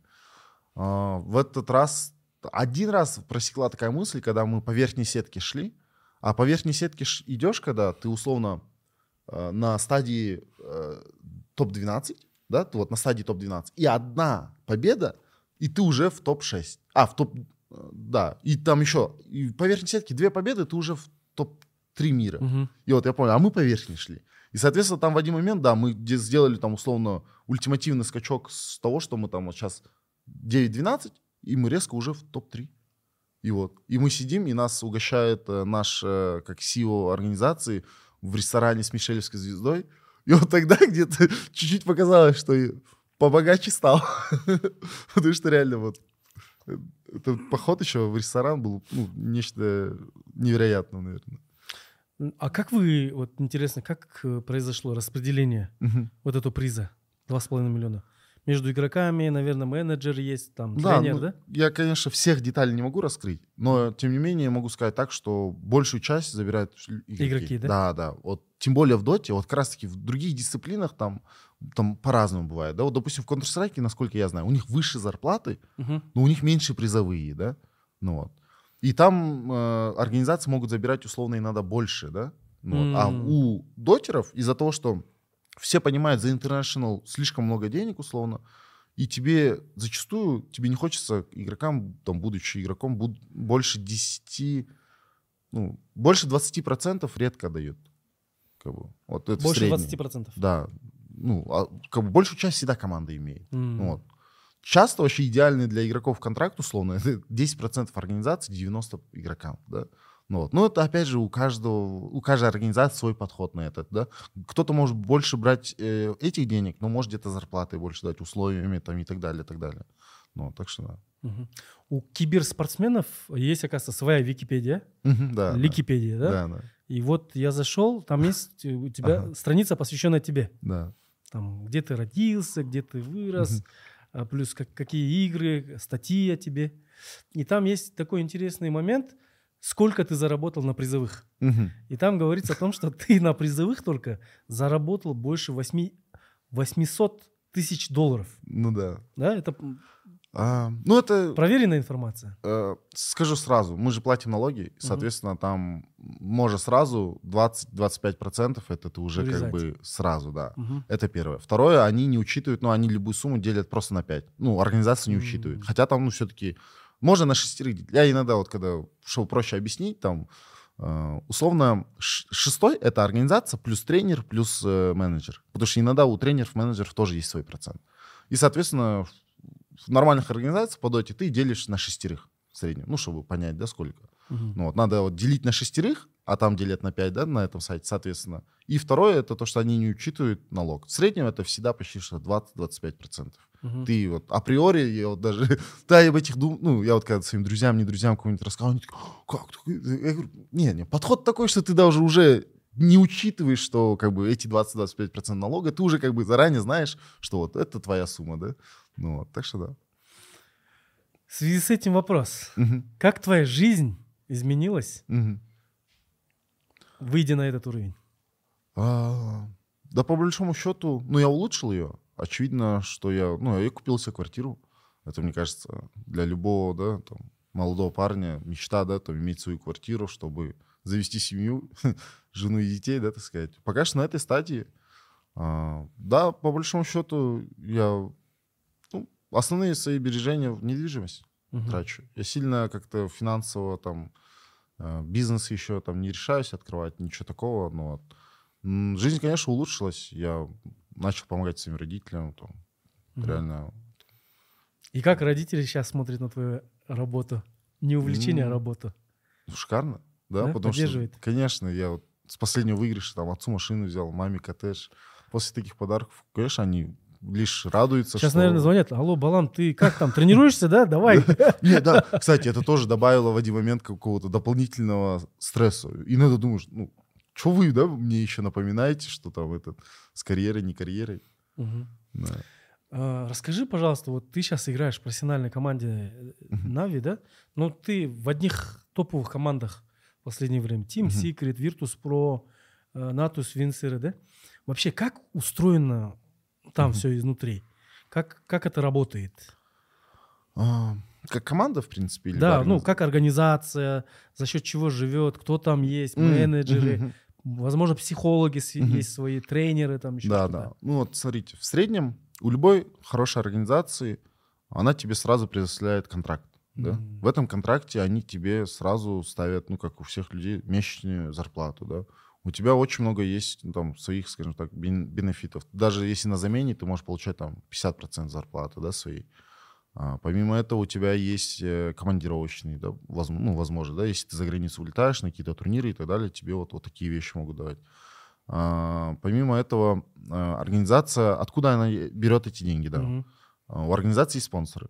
Вот. а ну, весь, как бы, скажем так, киберспорт — это шоу. Это как бы для людей, это все на просмотры, все спонсоры. Основные деньги как бы приходят ну, даже в ну как мне во многом мне даже говорили, что очень много организаций минус работают. Ну, очень сложно окупить большие зарплаты игроков и так далее. Из-за этого это все на рекламные как бы деньги делается. Ну, вот. А спонсоров, ну, сейчас в Доте довольно много именитых спонсоров. Там был какой-то момент, где такие, скажем так, люксовые бренды боялись, что ли, заходить в киберспорт, а сейчас только за. Потому что поняли, что это одна из плати- самых платежеспособных вообще аудиторий. Да? Так что... Геймерская аудитория. Да, да. Мгм. Это вот больше вот организационные такие. Потом, э, как команда работает? У нас есть э, тренер, у нас есть менеджер. Вот. Психолог у нас есть тоже, но еще с ним вот как раз не успели поработать. Там думали вот как раз в январе, когда соберемся, с ним тоже поработаем. А, Работа ведется, ну, в среднем... Вот тут, если честно, вот мы как дотеры, то же самое. Ты плюс-минус каждый день уделяешь по 6-8 часов в день и с командой, да, вот как бы ты вместе играешь э, против другой профессиональной команды, условно как матч в футболе, да, вот ты просто дру- другая профессиональная команда, и мы играем между собой в закрытую, чтобы никто не видел, никто, условно, нашей стратегии не видел. И, соответственно, вот мы вот так работаем, но как э, в чем отличие все-таки нашей работы от любой другой обычной, это всегда сравнение, потому что тут конкуренция. Тут предела возможностей нет, да. Я вспоминаю там одни из самых моих ну, любимых мотивационных роликов, это там Майк Тайсон, я помню, там еще в ВК, я помню, какое-то видео нашел, и там Майк Тайсон, там, почему я бегаю там в 4 утра, там, мне нравится осознание того, что там мой противник спит, да, в это время, а он только в 6 начинает, да, вот. И вот это чувство конкуренции, ну, как и в любом спорте, важно, да, ты можешь, да, уделять 6-8 часов отработать и там идти заниматься своими делами. Но зачастую профессиональный игрок, он сидит, 8 часов отыграет, час перерыв берет, еще возвращается и сверху добивает еще 4 часа. И по-хорошему он чуть ли не 12 часов в день работает, да? Ну вот. И плюс-минус так и выходит. Вот даже мы там, особенно когда на базу собираемся, база это ну, буткемп называется вообще. Мгм. Это там раз э, там, в два месяца, раз в два-три месяца команда по-любому собирается вместе. Это всегда так. Чтобы познакомиться, работать вместе, жить вместе. Связь, да? ну, Да, и еще есть такое понятие изоляции. Вот я еще всегда сравнивал это вот как, бывает же, борцов, там, спортсменов. Сборы, да? Да, сборы берут там на искуль куда-нибудь, да, в изоляции, без там друзей, родных, чтобы не было вот этой телефона, даже меньше ограниченное время, и все. И ты просто вот, ты и спорт. Тут то же самое. Тебя привозят, все, еда, не еда, все тебе есть, спать все хорошо, и все, играешь. И, соответственно, там по 12 часов ты выдаешь. Вот, кстати, у меня была даже мысль, что есть молодые игроки, которые хорошо играют, но вот при, приехав на буткемп, они не, ну, ну, еще организм у них не привык, чтобы они вот выдавали, условно, каждый день по 12 часов. Он там привык там все-таки больше по желанию, да, делать. Ну, вот, а я ну, за себя заметил, что вот у меня, допустим, таких проблем нет. Я наоборот, лишь в кайф, приезжаю на буткемп, думаю, все бесплатно, ну, как бы, все условия есть, я только лишь с чувством благодарности всегда думаю, ну, блин, вот я прожил, ну, вот даже, мне кажется, с тех времен осталось, когда я проживал там в компьютер-клубах и так далее, у меня не было условий никаких, и я как-то пробивался. И когда мне начали давать условия, я всегда думаю, блин, как же круто, да, там, хороший отель, там, это, то, я всегда думаю, ну все, осталось лишь работать. Так что да. А вот интересно, как ты переживаешь м, поражение? О, поражение, В да. ответственных моментах особенно. Блин, это очень... Потому что командная игра. Вот это... Вот у меня есть даже такие м, паттерны, я очень много беру брать на себя. Вот я, Ты в допустим, основном выступаешь капитаном, да? а, зачастую, да. В Team. Secret из-за того, что там Пупей был основной капитан, там Глыба, скажем так, легенда. Ну, вот он был, конечно, капитаном. Но да, в своих командах я всегда хочу как-то идейно, стратегически как-то развивать, как-то улучшать нашу игру. Ну, не, не, не будет сидеться на месте, да, вот делая просто Лидируешь, да? работу. Да, хочется что-то вот свое привнести. Хотя бы свою игру, да, там и так далее. Вот, и поражения, когда они бывают разными, вот поражение, будучи капитаном, это вот такое чувство, там есть у нас же драфт, выбор героев, и иногда ты условно можешь проиграть всем. Сделать такие ошибки, что ты вот именно явно из-за этого проиграли, и, соответственно, вот это надо справляться с этим. То есть да? выбор героев был слабый. Да, да, да. И, соответственно, это твоя зона ответственности. И вся ответственность лежит на тебе. М. И в такие моменты я считаю, что вот эти все плохие эмоции, там, злости, грусти и так далее, э, у меня есть такой тильт, я это называю, ну, вкратце, жаргонно. Тильт позволяет расти. Я в этот момент думаю, почему? Надо задать себе вопросы. Вот, можно убегать, вот есть момент, где хочется, ну, иногда ты не готов как будто встретить эти вопросы, там, хочешь что-то отвлечься, это то. Но в конце концов всегда настанет момент, где тебе надо задать себе правильный вопрос. Потому что все-таки, если ты вот так сидишь, злишься, скорее всего, ты на себя злишься. Потому что, значит, ты что-то сделал неправильно. Скорее всего, такие есть, да? И, соответственно, вот настает момент, где я задаю себе вопрос, почему? Так, значит, вот здесь я ошибку допустил. Значит, а почему я ее допустил? Значит, здесь подготовка. Я научился, вот мне еще, э, как, ну, дов- довольно давно вот это рассказали, что ты, будучи спортсменом, чтобы не терять вот эту уверенность, тебе нужно иметь лишь сомнения в своих тренировках. Ты можешь сомневаться в подходе, в усилии там, и так далее, да, как ты готовишься. Но у тебя не должно быть сомнений в себе, что ты там плохой, что ты там слабый, что ты там не можешь. Да? У тебя вот таких не должно возникать. И, соответственно, я себе всегда в такие моменты, когда я ошибаюсь, а мы все-таки ошибаемся, задаю себе вопрос, что я мог сделать лучше на тренировках, как я мог до турнира подготовиться там, и так далее. Может, больше усилий надо делать, больше времени тратить и так далее, и так далее. И зачастую у меня вот ответ больше всегда к этому идет. То, что нужно улучшать свой процесс работы, да. Вот. Потому что в следующий раз ты, ну, не, скажем, не допустишь. Отпускать проигрыши, ну, с опытом научился. Потому что есть, конечно, супер обидные проигрыши, где там хочется напиться, вообще не помнить, да, и так далее. На следующее утро просыпаешься и думаешь, блин, это не сон, да? Ну вот, ну, это уже, наверное, только с опытом, наверное, приходит. И тоже с какой-то моральной стойкостью. Вот. Со временем ты понимаешь, вот, тоже, это одна из тысячи игр. Вот, ну, для себя, да, я понимаю, что эту я проиграю. легче, легче до воспринимаешь. Да, да, да. Вот Мгм. моментом ты реально думаешь, ну, это чемпионат мира следующий. Ну, конечно, ладно, на чемпионате мира сложнее, конечно, проигрывать, да. Но в, в общем какие-то важные турниры, думаешь, ну ничего, следующий, ну, игра будет, следующий турнир будет. Я еще не сдался, да. То вот. Мне кажется, для себя вот самое плохое бывает, когда тебя настолько может надломить, что ты можешь такой, да, блин, не хочу играть. Ну, вот настолько, да, тебя мог как-то это, что ты все думаешь, блин, хочу перерыв взять. Но это м, бывает такое, надламывает. В 2018 году ам, киберспорт включили в программу азиатских Мгм. игр, да? Ты Да. также в составе э, национальной сборной Кыргызстана участвовал, да? В прошлом Да. году. А, в этом году? В этом году. А, в этом году ты в прошлый раз они, да, тестировали, Мгм. типа, а в этот раз они прям ввели в общий зачет. В этом году тебе также дали к- мастера спорта, да. Да. По киберспорту. Вообще, каково это осознавать, что ты на азиатских играх, там борцы, дзюдоисты, боксеры, и ты идешь киберспортсмен. Э, Какое это чувство, да, идти Ну, в да. национальном костюме? И э, что ты почувствовал, когда тебя наградили э, званием мастер спорта? Когда вот был вот эта олимпийская деревня, я, мне очень нравилась мысль того, что вот я шел и думал, я среди лучших. Вот есть разные виды спорта, но вот это лучшие. Вот среди меня вот чемпионы, да, вот среди меня медалисты и так далее. Я просто про себя думал, вот как же круто, ну вот, и про себя надеялся, что я достоин, ну, находиться там, да, и хотелось показать тоже уровень. Ну, вот, э, конечно, у нас чуть-чуть не получилось, мы четвертое место заняли. Блин, там мы могли очень, как бы, очень близки были к серебру, мы могли пройти в финал, ну вот. А насчет, э, блин, второй там... Мастер спорта. А, да, насчет мастера спорта. Блин, ну это было по-своему неожиданно. Я чуть- потому что это было очень быстро. Я буквально прилетел там с э, The International, и уже по прилету, там, спустя там, пару недель, мне президент федерации нашей местной по киберспорту уже говорит, вот звонит, что уже награждают. И я очень рад, потому что это признание, опять же, вот то, что я говорил, когда-то у меня было чувство того, что я изгой этого общества, что в этом обществе меня не любят, что это общество там мне вредно, и мне хотелось, там даже были мысли когда-то, что я не хочу жить в Кыргызстане, я хочу жить когда-то, ну, там, уе- уехать, да, там, где меня поймут. Ну, вот. А потом, когда у меня, ну, у меня появились силы, я понял свою, наверное, эту значимость, я вот понял, что нет, надо сделать здесь, чтобы было так, чтобы мне было приятно жить. Я начал любить, да, Кыргызстан и, наоборот, ценить то, что, э, ну, даже наших фанатов, вот, просто, Урмат, это настолько невероятно, что вот есть кыргызские фанаты, потому что хейтеров в интернете, ну, в нынешнее время это же невероятное количество. Вот, э, вот мне кажется, в первую очередь вот эти панические атаки у киберспортсменов и так далее, потому что это большой негатив может скапливаться. Вот это никто не отменял. Тебе могут желать смерти. Ты можешь выигрывать, тебе могут желать смерти. Ты можешь проигрывать, тебе могут желать смерти.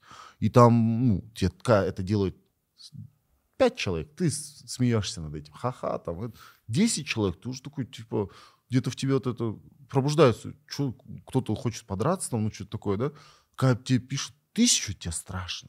Ты думаешь, а может кто-то реально что-то, ну вот это начинает, да, сомнения, может кто-то тебе навредит, и, соответственно, ты не чувствуешь безопасность. Вот это вот я когда людям объяснял, ты теряешь спокойный сон.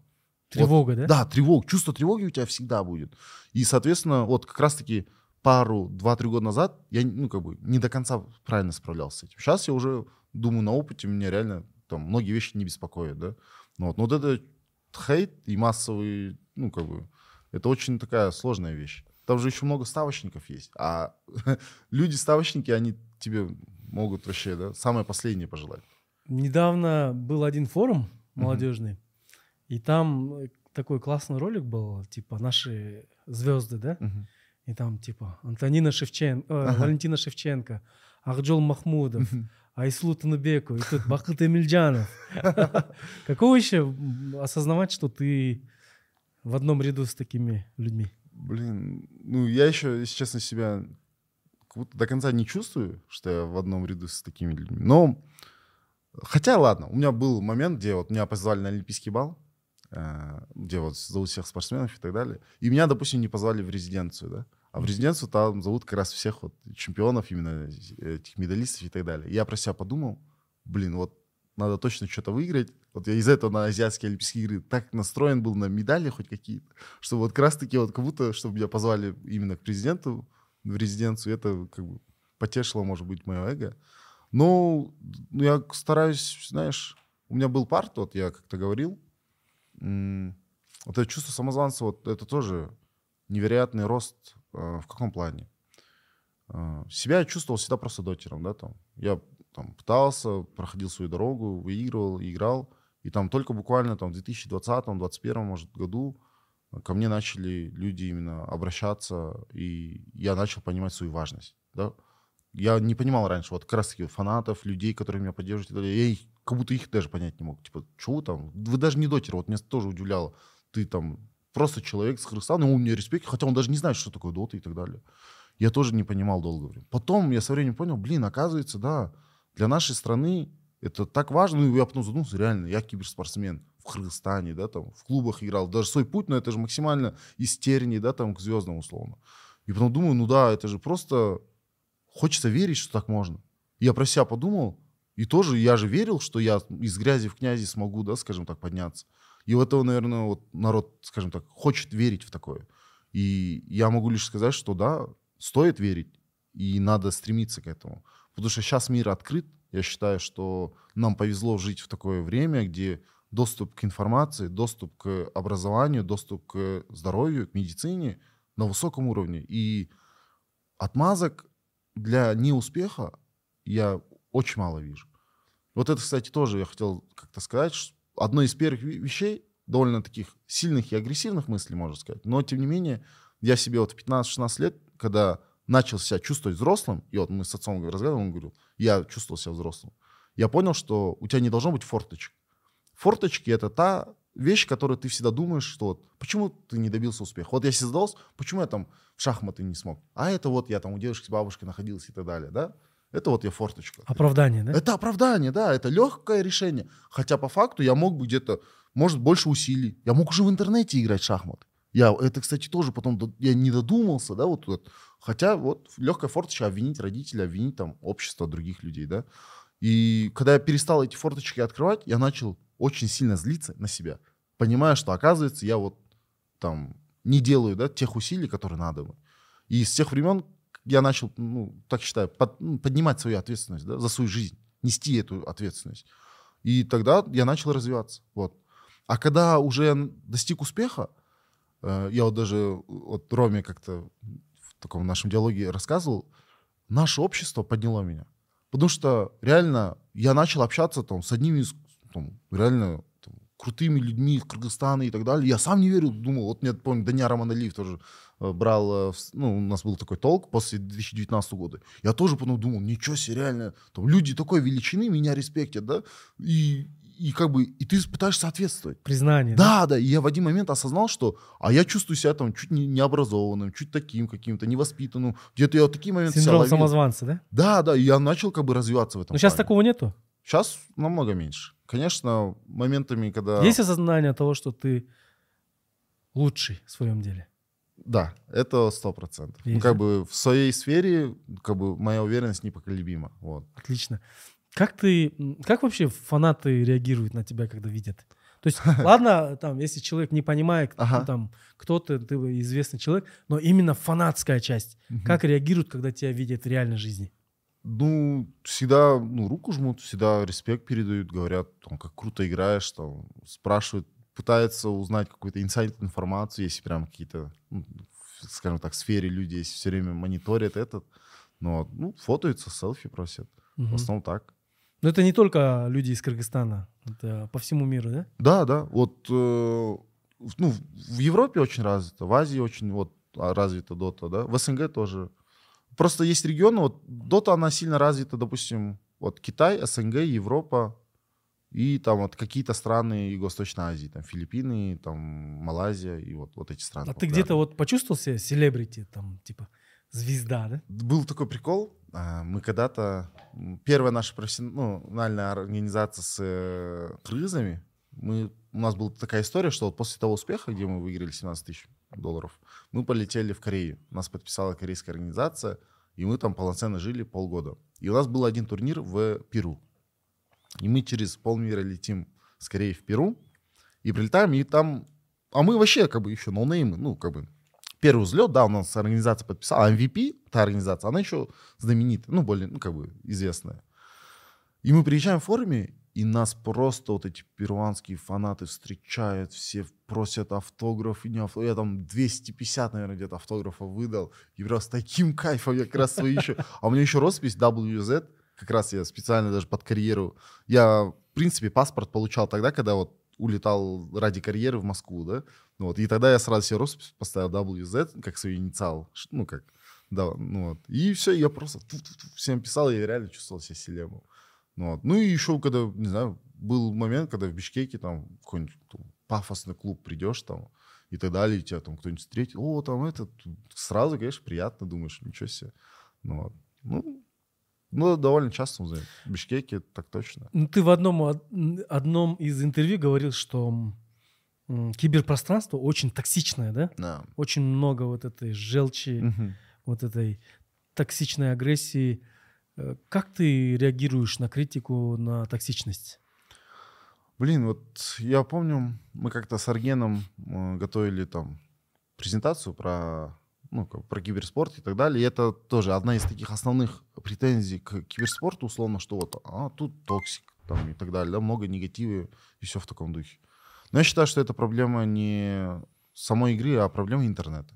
Потому что это как бы не только в игре. Посмотришь там везде, в Инстаграме, в комментарии зайдешь, там все срутся, все обязательно там выясняют отношения. Вот эта анонимность добавляет, мне кажется, тоже. Да, вот люди, ну, которые очень злые, э, ну, готовы, да, выливать всю свою желчь, да, будучи безнаказанным. Ну, вот. И, соответственно, это, мне кажется, просто новые реалии. Надо уметь как-то с этим справляться. И там, ну, допустим, в игре всегда есть возможность просто замутить. Вот я, допустим, встречаю ну, как бы, очень много токсика от других игроков. Потому что все меня хотят выиграть, все хотят меня как-то подшутить надо мной. и так. В такие моменты я просто мучу. Там есть возможность просто заблокировать пользователя, все. С кем, ну, как бы, кто неприятно общается, с теми не хочется. Не хочешь тратить энергию? Да, да, да. Это Мгм. уже... Потому что ты играешь там вот, по 8 часов в день, и ты там первые там 3 часа ты еще там, можешь шутку воспринимать какие-то моменты, а потом тебя это начнет пробивать где-то, просачиваться. Мгм. Там где-то ты уже начнешь, ну, злиться, скажем так. Да. А есть ли какие-то особые ритуалы, какие-то, не знаю, церемонии, действия перед важным турниром? Какой-то настрой, может быть, командный дух поднимаете? Да, вот я задумался, что в доте а, наверное, ну, это как с шахматами всегда сравниваю, да? Это вот реально такой аналог шахмат. Я вот еще сам, как раз-таки, будучи игроком, да, могу сравнить, что в стратегическом плане реально там есть такое пошаговость, да, скажем. Ты делаешь это, я это, ты это, я это, я это. Ну, всегда есть на атаку, контратака есть, ну, как mm-hmm. бы вот такие понятия. И э, для, ну, как бы для киберспорта, для доты очень важно еще ментальная вот какая-то зона. Вот, вот называют зона, да, вот чтобы у тебя не было лишних мыслей и так далее, потому что у нас же очень много разных витает, да. Вот меня само бесит, вот я, э, мне не нравятся такие игры, где вот я играю, играю, там что-то, там, умер, у тебя есть там 5-10 секунд, ну, у тебя нет динамики, да, ты, у тебя минута, да, ты можешь сидеть э, в таверне, ждать своего респауна, и в этот момент ты можешь там вспомнить, а что там у меня там жена, что-то это. И вот это, это значит плохой... Отвлекает, да, да, значит, это у тебя вот эти мысли, Э, ты где-то не успел там либо помедитировать, либо ты должен был себя от этого изолироваться, да, вот у меня, когда у меня, допустим, игры важные, я в этот день вообще ничем не занимаюсь. Ну, как бы, не хочу себя беспокоить, там, с родителями не разговаривать, чтобы там какую-то информацию, а, там, то все закинут. А потом это же тебя как-то все-таки задевает. Ложит, да? Да, да, где-то. А тебе об этом, ну, сейчас не надо помнить, ну, вот. А, перед играми, ну, часто контрастный душ всегда помогает. Вот как раз хочешь сбить, вот это, вот, условно, ты вот, бывает, если я там торопился, на улицу выходил, там что-то ходил, и мне сейчас надо играть, условно, настрой, я сразу все, в контрастный душ, холодный этот, там какие-то мантры. Мантры — это как сильные мысли, я считаю. У меня есть вот это э, напоминание себе, да, кто я там, я спортсмен, я там, я силен, я бакыт, я вот такой, я, я там сын, я отец, я там вот так. И вот, вот, вот такие вещи, все. Наполнил свою цель, ну, как бы, вот реально ты как копье как будто собираешься в этот момент, все, целенаправленно. И четко знаешь, что тебе надо, чем победить надо. Все, ты вот... И, соответственно, у тебя уже других мыслей нету. И наоборот, вот как раз вот эти мантры, почему я их так говорю? Потому что как раз-таки, когда мне плохо, я вот сбиваю плохой настрой, вот я ловлю, э, я силен, все. Вот я даже колпак я всегда ставил у себя на тебя. У меня были моменты, где ты вот сел, тебя выносят, ну, тебе тяжко. Ты как бы реально готов проиграть. Вот это же фишка, почему? Ты, когда тебя побеждают, ты где-то же готов, а мы можем следующий пойти. Но ты же можешь не сдаться. И вот я помню, всегда вот колпак смотрел, и у меня вот иногда вот такая мысль навязчивая была. Эй, Бакыт, столько людей верят, столько смотрят. Там реально Крыза Лим смотрит. Все, собрался, реально там. И у меня вот это духом, ну, я прям ну, точно помню, минимум три игры, где я чуть ли на этом только выиграл.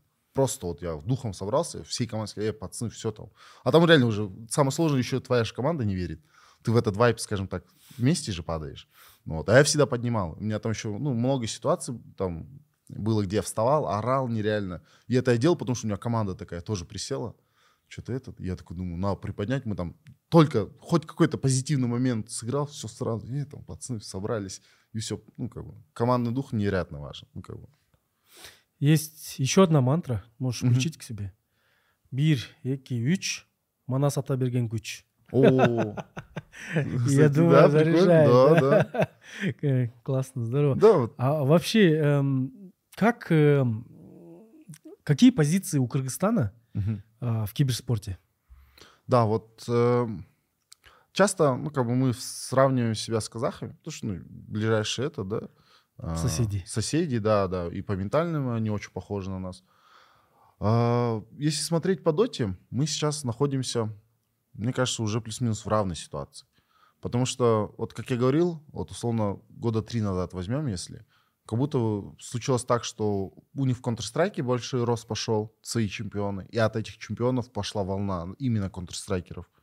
А у нас, э, ну вот как раз-таки я начал выступать в 2019, и вот с того времени тоже там выросло, да, 5-10 новых игроков, там, которых, ну, полупрофессиональных, которые стремятся. И у нас свое поколение, ну, вот вышло.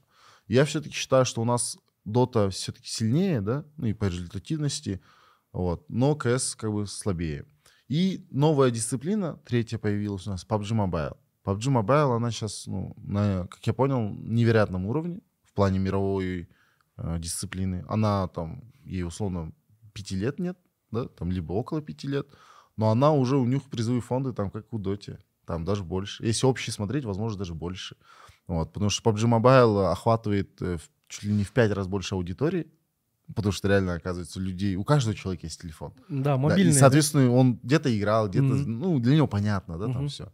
Ну, вот. И у нас, насколько я знаю, есть, ну вот, ребята, мы с ними летели, Вот это тоже мне было. Мы там на чемпионате мира в этом году мы заняли третье место, бронзу, а Мгм. ребята по PUBG взяли золотое, золото. И, ну, в первую очередь я был так горд, потому что прозвучал наш гимн, да. Вот для меня это почему-то вот тоже какой-то такой поинт. С самого детства я мечтал, кстати, тоже всегда представлял, что вот я когда-то всем докажу, я вот буду там чемпионом стоять, и гимн будет играть наш. Вот у меня вот это всегда запомнилось. И я, если бы мы взяли бы тоже золото, мы бы первое место по миру взяли в зачете э, по чемпионату мира. Мне тоже было обидно, блин, с бронзы там сидим. Ну вот. Так что PUBG Mobile сейчас это, мне кажется, это тоже очень, я уверен, много талантливых ребят есть, да, потому что вот это же фишка в киберспорта и проблема в чем нашего общества. А, Спортсмен зачастую в 16 лет плюс-минус он уже чуть ли не в пиковом состоянии, ну, таком, в пиково растущем состоянии, да. Вот в 16 лет, если, ну, как бы, парень, да, там, девочка себя осознает, что вот я там, оказывается, умею в эту игру делать что-то это, и начну развиваться, то к 20 годам я почти там с 90% вероятностью могу сказать, что там как минимум в тир-1, ну, в лучшую там сферу ты зайдешь, да.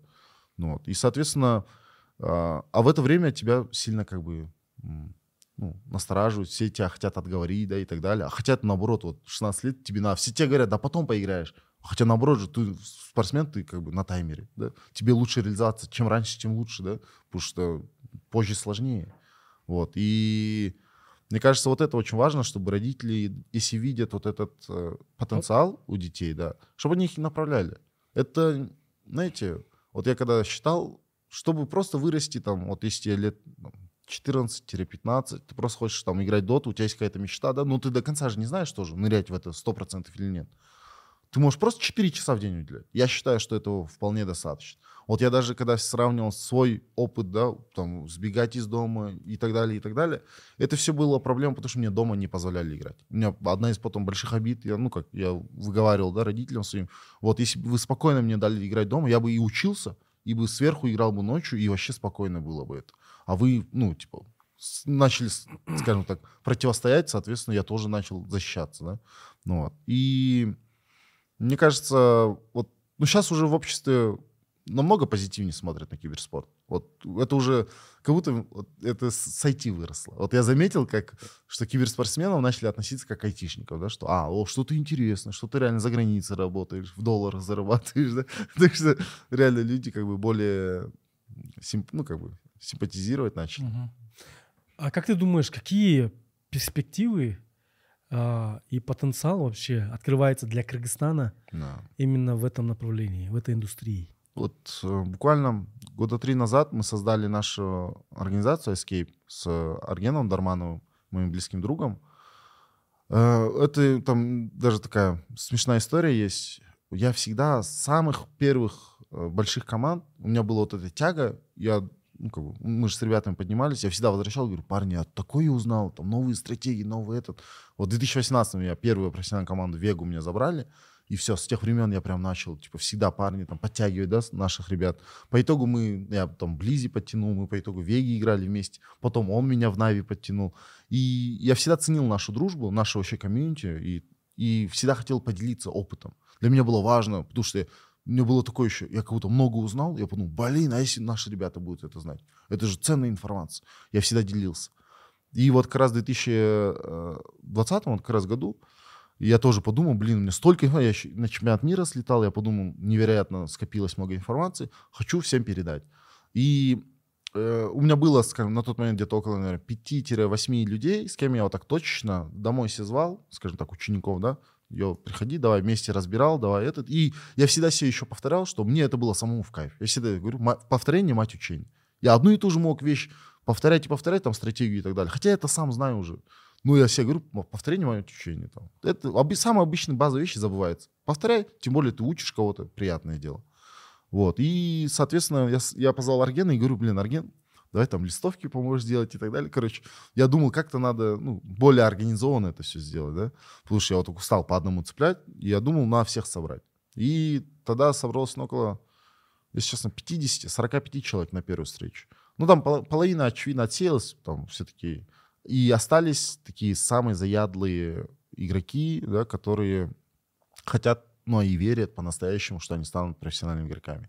И у меня тоже и отчасти я вот это вообще, чем, почему начал заниматься? У меня было чувство э, ответственности. Вот как будто бы они по моим, ну, Стопам. по моим стопам делают, Мгм. а я видел тех игроков, которые там отдали этому лет 7, ничего не добились и пошли в жизнь, ну, дальше, да, жить как-то. И, очевидно, мне вот не, не стало страшно и обидно. Я подумал, блин, я хочу помочь ребятам, да, чтобы они хотя бы серьезно к этому отнеслись, и мне будет так на душе легче, потому что, ну, я тоже хочу постараться, чтобы у них получилось это. И, соответственно, у нас одна из больших таких целей, одна из первых целей эскейпа, это чтобы у нас было 10 профессиональных игроков, которые зарабатывают полторы тысячи и больше. Полторы тысячи почему? Потому что это ну, минимальная средняя ставка в Dota 2 в СНГ, ну, там, на рынке, да. Вот. Если ты в профессиональную команду, то в среднюю попадаешь, у тебя минимум, скорее всего, полторы тысячи долларов. И для Кыргызстана это, как бы, очевидно, хорошие деньги. Я сам, как бы, когда вот в Вегу Сквадрон попадал, я там думал, блин, хоть бы 800 долларов, было бы в кайф, да, там. И мне полторы тысячи дают, я, дум- и я только спустя время понял, что это вообще минимум, оказывается, да. Вот настолько я не знал цен, да, условно. И почему это важно знать? Потому что нашим игрокам местным, там, у нас есть вот Хьял, у него Ками вроде сейчас никнейм, э, тоже третий игрок, да, вот есть я, Близи и Ками. И он там в 2015 году только в Доту зашел. Карьеру начал там вот в 2018-2019 году, да. И, я отчасти его сподвигнул на то, чтобы он карьеру эту начал. Это, наверное, первый мой ученик, ну, первый, так сказать, человек, которому я с полной уверенностью сказал, бросай учебу. То есть, чем вообще занимаешься? Я говорю. Ну, типа, без шуток, он в 11 классе учился, там, топ-20 мира по рейтингу. И я ему подхожу, говорю, ты вообще мажор? Нет. Потому что, ну, я заметил, есть, есть такая тенденция, да, Мгм. что есть профессиональные игроки, которые мажоры, которым родители ну, позволили играть в игру, но у них нет мотивации. Они хорошо играют, по кайфу играют, но у них нету чемпионской мотивации стать кем-то и так далее.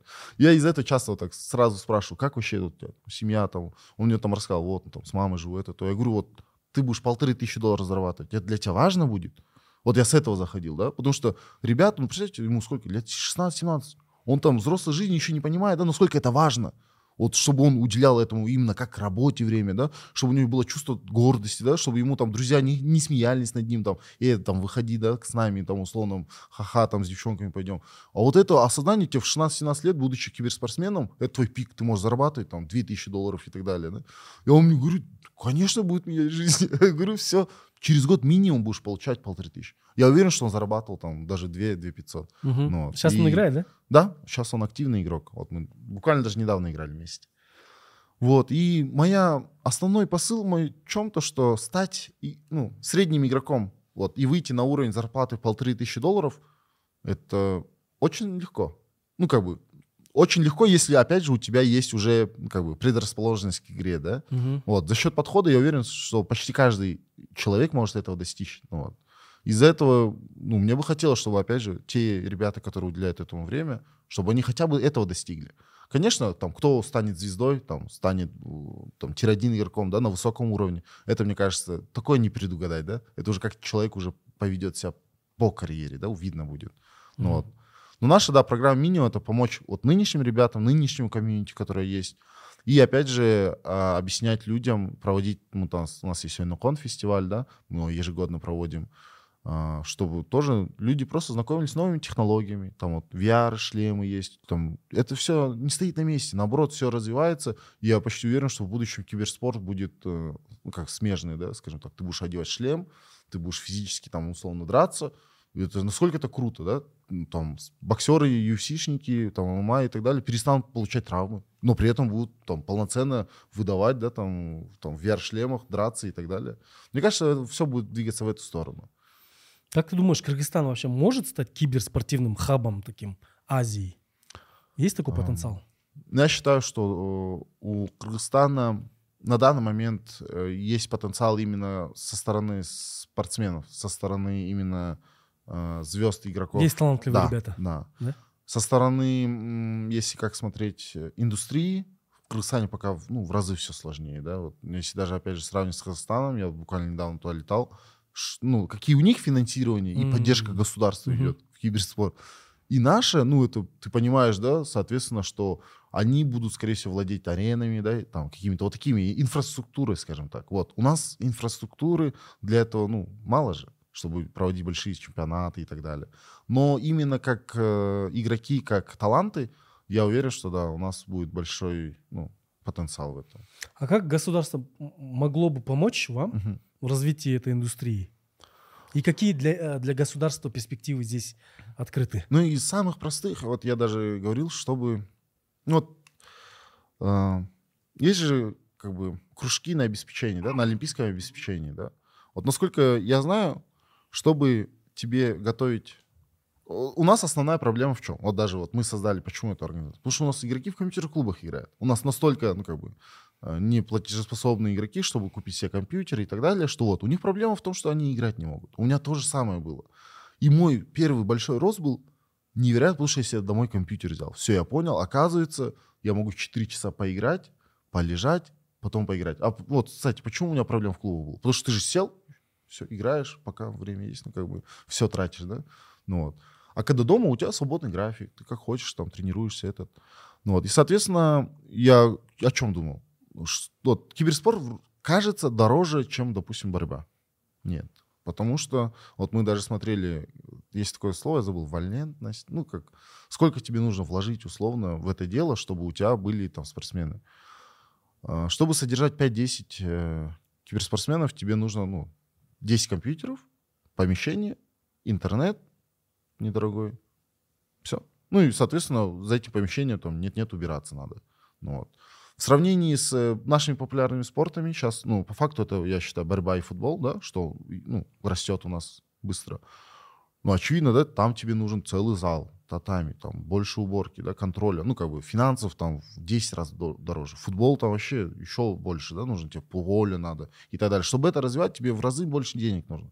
А чтобы развивать киберспорт, условно, тебе, ну, нужно вот помещение, 10 компьютеров, и все, интернет оплачивать каждый месяц. И этого будет предостаточно, чтобы те ученики, те игроки, которые у меня есть, чтобы просто это для них откроет, ну, там, невероятные двери, да. Ну, так что да. Угу. Возможно, нас смотрят родители, э, ребят, которые увлекаются, да, играми, или сами э, ребята, которые катают. Какие качества нужны для того, чтобы стать э, профессиональным киберспортсменом? Угу.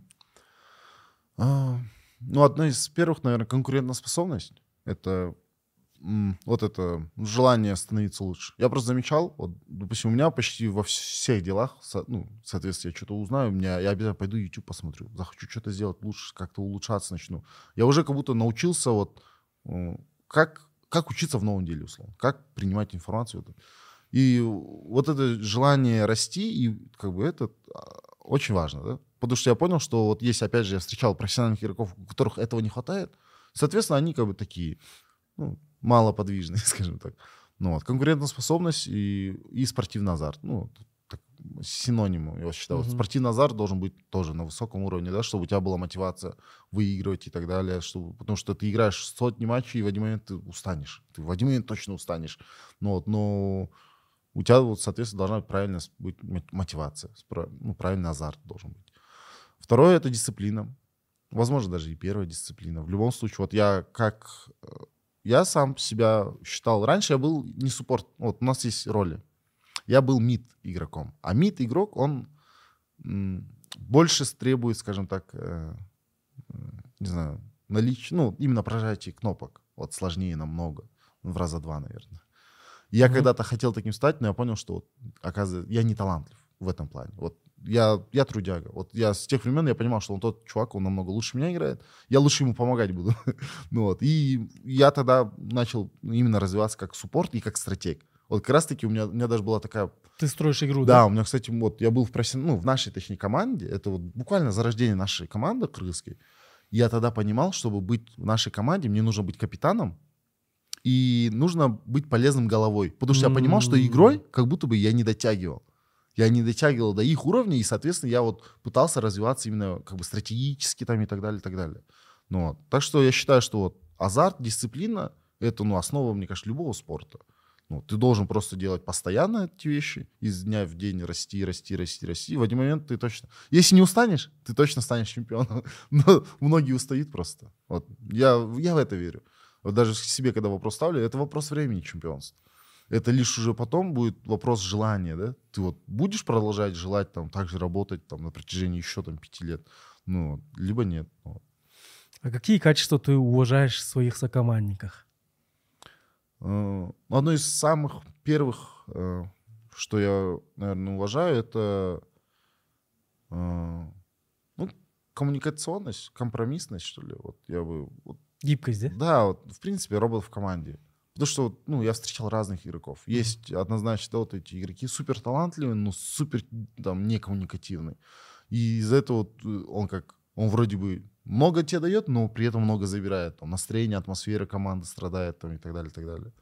Ну вот. э, Второе, наверное, это ответственность. Вот я люблю ответственных игроков, которые ну, четко понимают, что это моя зона ответственности, да, и если он ошибся, он четко там готов, да, принять ее. Вот. А, Ну и, наверное, вот как раз третье, это что перетекает, это восприимчивость к критике. Тоже очень сложная вещь, потому что, опять же, ребята молодые, горячие, да, и воспринимать свои ошибки, условно, принимать их не всем дается, да. Ты начинаешь защищаться, это базовая, мне кажется, психология тоже человека, сразу начинает защищаться. Это то, а это все утомляет процесс, да. Ну. Надо меньше эмоций, больше о деле. Ну, я больше к этому, наверное. Особенно после Team Secret. Вот, ну, этим, наверное, я больше всего впечат- впечатлился. Потому что СНГ команда, они более эмоциональные. Там что-то это... то. А А Team Secret это... и европейская больше Европейская. команда. А там, а там больше как будто вот все такие толерантные и профессиональные. М. Вот, все о деле, да, вот. Его не беспокоит, как, как у тебя там настроение, дела. Вот мы о работе, мы как бы... Мне важно, чтобы ты вот это исполнял, да. А в СНГ команде вот как будто больше вот на духе, на там сплоченности, вот Мгм. больше на дружбе, вот шуток. Ну, вот, Там будто больше он- профессионализм, да? Да, да, а там больше вот в профессионализм уходит. Как Да. ты думаешь, изменится... Вот э, я вот вчера читал, глава Международного олимпийского комитета Бах Мгм. сказал, что больше трех миллиардов людей играет, Играют, да, да. в игры различные. Мгм. И что а, Международный олимпийский комитет заинтересован в включении гиперспорта. Как ты думаешь? Ну, я думаю, что это уже вопрос времени. Ну да. Как ты думаешь, э, изменится киберспорт после включения его э, в программу Олимпийских игр? Как это повлияет на рост и развитие? Ну, во-первых, мне кажется, что какие-то страны тоже начнут больше спонсировать, вот, потому что сейчас в этом плане, я же говорю, Саудовская Аравия забирает чуть ли не там, весь рынок хочет забрать. Там, ну, как минимум, быть первым точно, да, как бы, чтобы. Возглавить, да? Да, и, соответственно, это, мне кажется, будет порождать конкуренцию, Мгм. да. Вот. Даже вот мы сегодня говорили, в 2018 году приняли закон о признании киберспорта. А, Я раскрою, что он принят не потому, что наши чиновники осознали важность киберспорта. Нет, далеко не так. Они очень, еще, мне кажется, долгое время бы морозили бы, если бы уже весь мир не начал бы вот принимать азиатские Олимпийские игры. Скорее было так, да, что вот То есть нужно, пришло, нужно участвовать на азиатских Олимпийских играх. И там есть киберспорт. А у тебя киберспорт в принципе в стране не принят. Как ты можешь там участвовать? Соответственно, ты, тебе резко надо принять ну, закон о том, что киберспорт ты тоже принимаешь, и ты можешь участвовать на этих турнирах. Мгм. Это вот. И в этом плане, вот, и это тоже одна из основных целей эскейпа, я бы не хотел догонять. Вот я считаю, что то, что ну, я сделал, то, что мы делаем, мы хотим быть в ногу с киберспортом, с мировым, да, то, что вот он развивается, PUBG Mobile, там, одна из первых дисциплин, чтобы и у нас были ребята, да, там, что-то будет меняться дальше, чтобы и у нас было, ну, как бы вот это развитие. Да? А они, опять же, мы ждем, ждем, ждем, пока все уже поймут, и чтобы мы такие, блин, блин, блин, давайте, давайте, мы тоже сейчас как бы хотим ну, успеть, да, как Кыргызстан, тоже быть там продвинутыми, да. Вот. Я бы хотел, чтобы мы это делали в, в первую очередь как люди, да, сами двигали это, и государство, наоборот, вот, уже не могло бороться с нами, вот, потому что это очевидно становится. Ну Вот. Но я думаю, сейчас уже позиция государства, конечно, уже совсем другая, но в любом случае остается, мне кажется, немало чиновников, немало людей э, старой закалки, которые до сих пор там воспринимают игры, все это как очень негативное, да, скажем. Ну вот. Как киберспорт может помочь в решении социальных проблем? А, Я вот смотрел, как раз мы когда про киберспорт мониторили, я вот даже задумался, вообще вот любые командные игры, они помогают детям, вот я смотрел, да, э, как, как дети воспринимают игры, да, и что в них это развивает. Во-первых, в детях развивается постановление задач. Очень Мгм. многие игры э, помогают, ну, у них есть четкость, вот чего в жизни, кстати, нет. И почему даже вот мы с Аргеном часто обсуждают, что он в работе игры использует, что, потому что так легче людям воспринять. Ты сделал работу, там что-то какой-то бонус получил, какие-то поинты заработал и так далее, да? Ну вот. И в играх это, ну, очень круто, как бы тебе постановку задачи ставит, да, что вот, а, вот тебе нужно какую-то там захватить какое-то здание, что-то сделать, а как ты это сделать, вот, соответственно, ты вот уже вот этот процесс, э, ну, как бы улучшает, да, твою постановление задач. Второе — это коммуникативность. По-любому, вот я даже в школе, не в школе думал, вот мне даже брат, помню, подходил старший, э, в классе восьмом, он был, я в пятом, и он что-то говорил, вот, он говорит, мы в Call of Duty все играем в классе. Он говорит, в Call of Duty я нормально играю. Он говорит, в доту еще играет, а я что-то подзабыл, давно не играл. Типа, ну-ка, напомни мне это. Вот. И это я к чему? То, что это помогает социально, да, вот. Я даже, я пять школ поменял. 4-5 школ поменял. Я всегда, когда приходил, в первый же день я мог, мог с ребятами в доту поиграть, мы уже сдружились, mm. да. Это легкий коннект, да, на, ну, с любым парнем, ну, как бы с любым, там, с, э, сверстником ты мог спокойно поиграть, там, об играх поговорить и так далее. Вот, это безобидное хобби. Вот. Еще вот говорят, что это, там, там негатив, негатив. Ну, во многом Можем я знаю... ли мы сказать, что киберспорт помогает спасти молодежь от э, наркомании, алкоголизма? Вот, вот для меня, кстати, я четко помню момент, когда все в студенчестве бухали, скажем так, мои друзья там чуть ли не каждый день пиво пили, и у меня даже реально шок был. Это что-то в Москве, помню, вот мои друзья там в МИФИ учились, я прилетаю, что-то этот, э, ну, мы там выпили в один день, и на следующий день они там чуть ли не с полудня пиво пьют. Друзья подумал, вы что, парень, как, как ну, вчера же вот нормально посидели там, хорошо, да, там, а они вот так, я потом подумал, ну да, вот у них беззаботная студенческая жизнь, чего я себе условно позволить не могу, угу. да, и это же тоже, ну, как бы лучше, да, чем э, проводить время, опять же, с алкоголем там и так далее. Да, это стопроцентная моральная разгрузка, да. Вот угу. у меня даже есть э, друг, тоже женатый этот, и он тоже иногда хочет объяснить жене, что ну, лучше же он там даже, если он накопил негатива какого-то и так далее, лучше он пойдет в игре там как-то, пойдет играть там, там разгрузиться, да, нежели пойдет в бар куда-нибудь. Ну, а как люди у нас там, не знаю. На в горы ходить, да, вот. Играть в игры и заниматься спортом. Угу. Как ты смотришь на открытие киберспортивных школ, академий угу. для вот развития этой индустрии вообще? Насколько это реально? А, насколько я сейчас знаю, уже создаются а, не курсы, а даже целые направления, да, киберспорта. Я даже смотрел Здесь это... у нас? Не у нас, да. Ну вот в Москве и так далее. Я бы хотел даже это переносить. И у нас из таких университетов МУК очень... Mm-hmm. Э, он хочет, и, насколько я знаю, там уже вроде кружок создал по киберспорту. Они компьютеры поставили mm-hmm. все э, в ну, как бы в кабинеты. И они настроены на то, что в один момент прям открыть полноценный да, факультет. Да?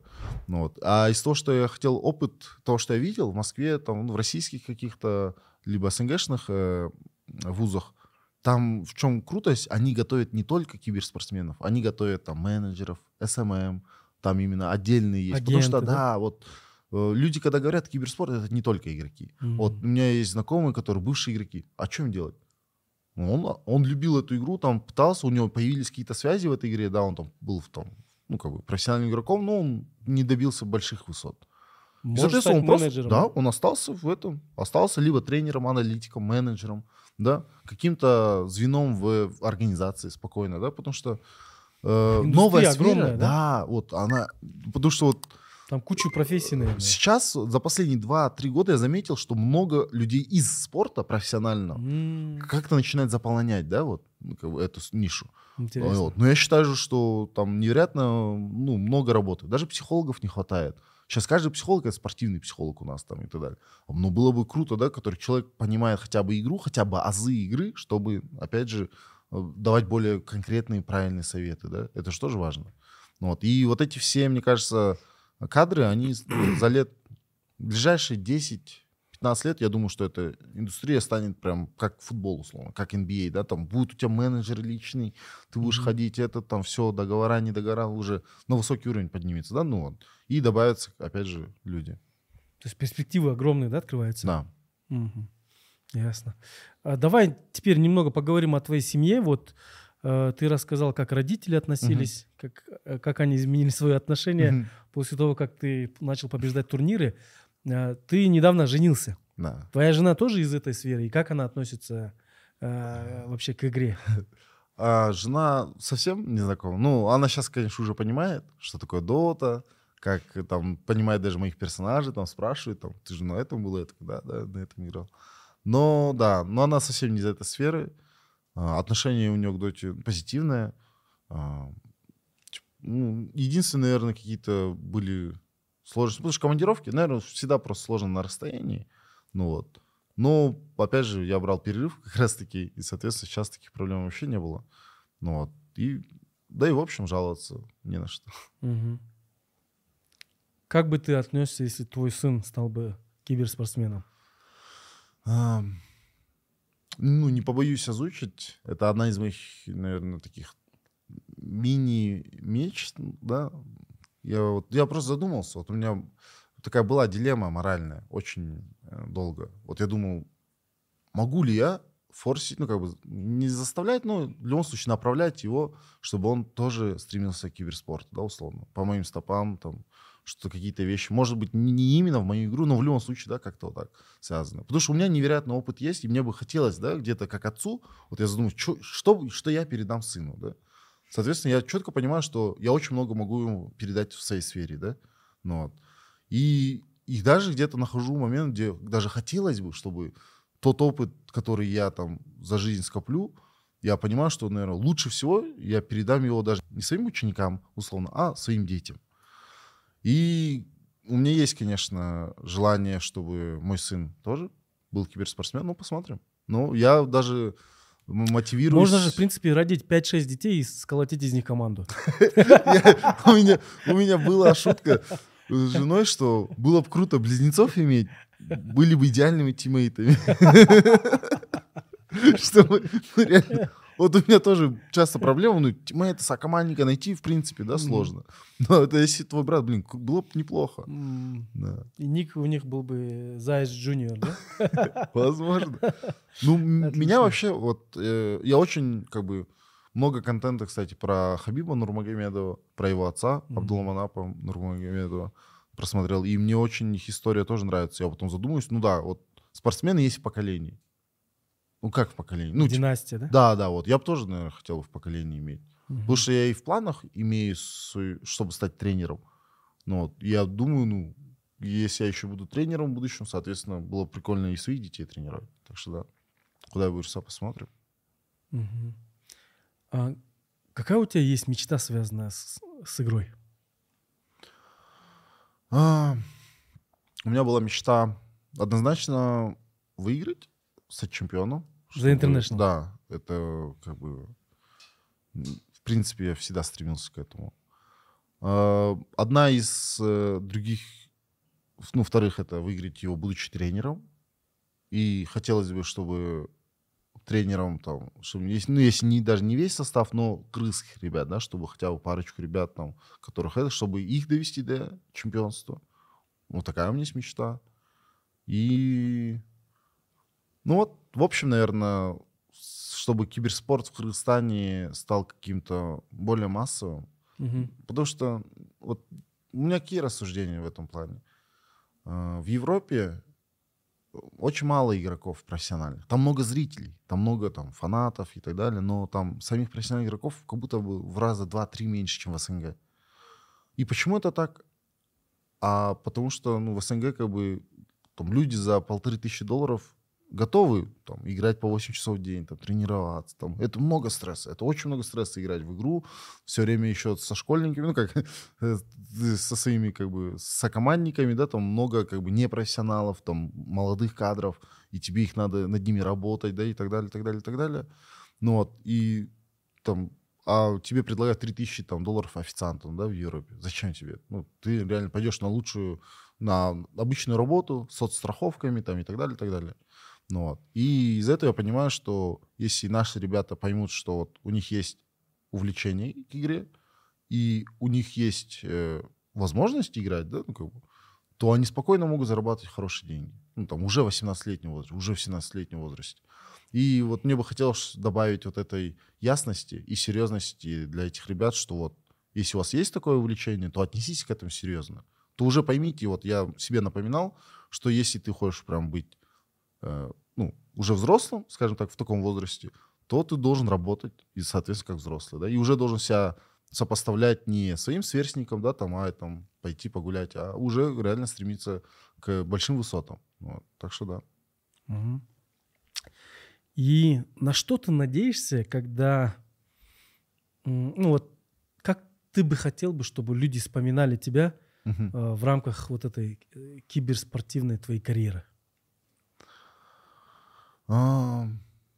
Хочу запомниться, как... а, У меня вот тоже одна из таких есть. Во-первых, хочу, чтобы меня запомнили как сильного стратега, сильного капитана. Вот для меня это важно, потому что Дота, она многосторонняя, ну, вот, но меня больше всего, наверное, ну, влечет именно вот стратегическая да, э, часть игры. А, Во-вторых, хотелось бы, чтобы... Есть такое понятие мета. Это вот когда приходят... Бывают же разные спортсмены. Ну, даже в боксе условно есть мета, да. Там кто-то пришел, начал какие-то там... Какую-то стойку новую придумал, да.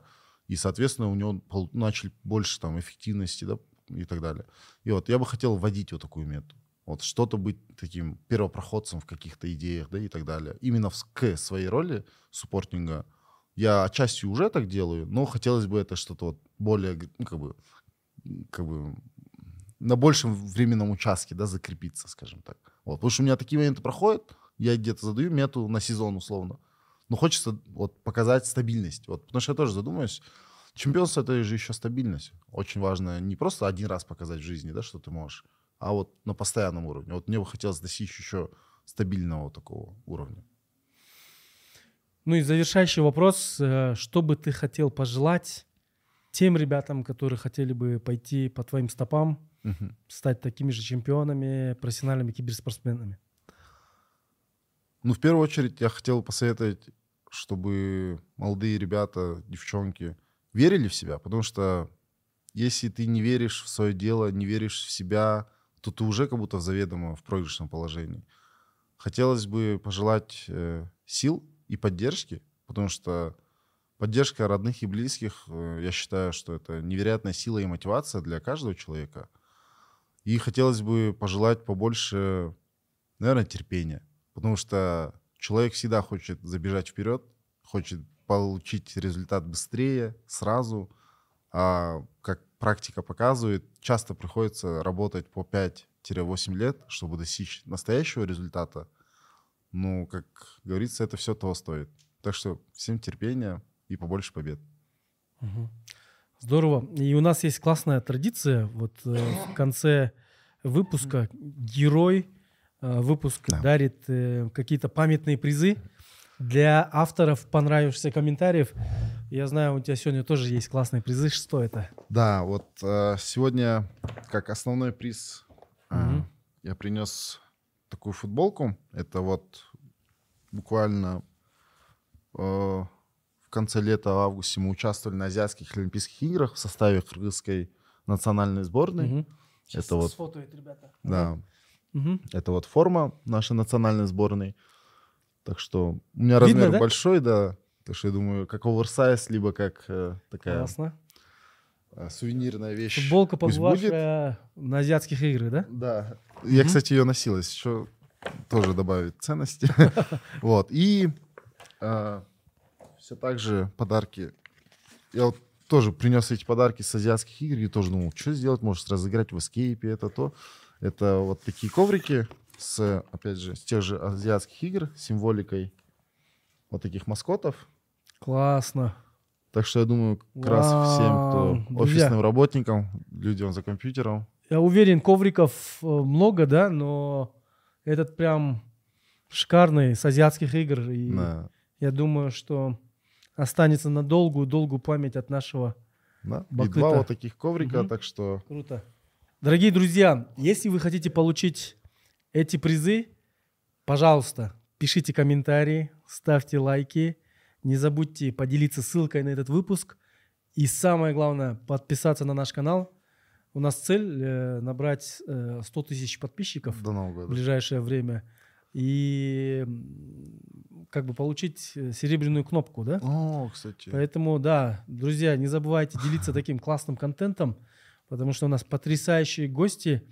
И, пользуясь случаем, хотел бы поблагодарить тебя, Бакыт, в первую очередь наверное, за то, что твоя история очень невероятная, она вдохновляет, я думаю, не сотни, не тысячи, а десятки, сотни тысяч людей.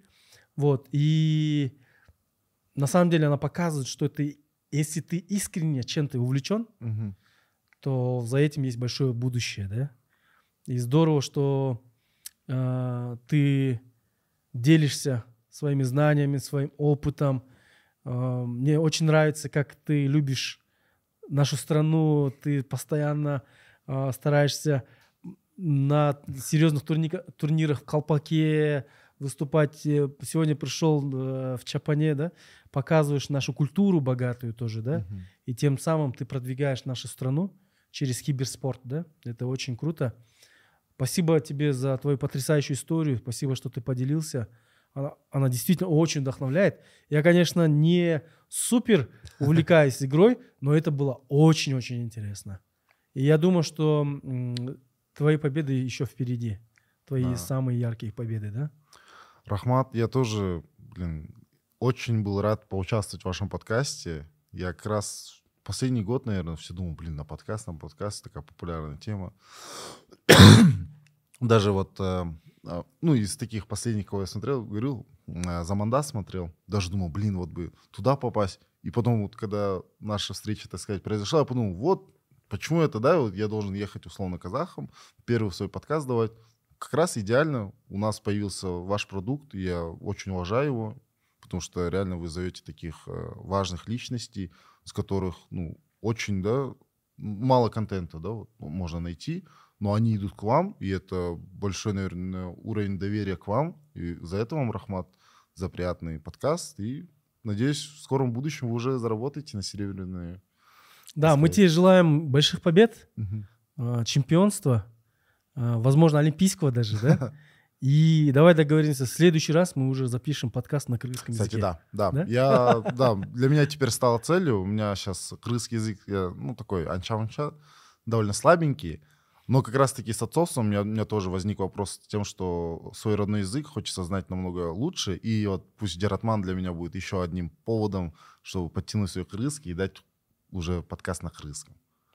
Да. Чон Рахмат, дорогие друзья, подписывайтесь на наш канал, делитесь нашим контентом, будьте с нами. Спасибо, что вы нас поддерживаете. Это очень важно и ценно. С вами был подкаст Джаратман. Потрясающая история Бахыта Эмильджанова, а.к.а. Заяц, наш профессиональный киберспортсмен, а, кыргызский Месси в доте, человек, которым мы невероятно гордимся, уважаем и желаем а, новых ярких побед. Чон Рахмат, увидимся в следующих выпусках.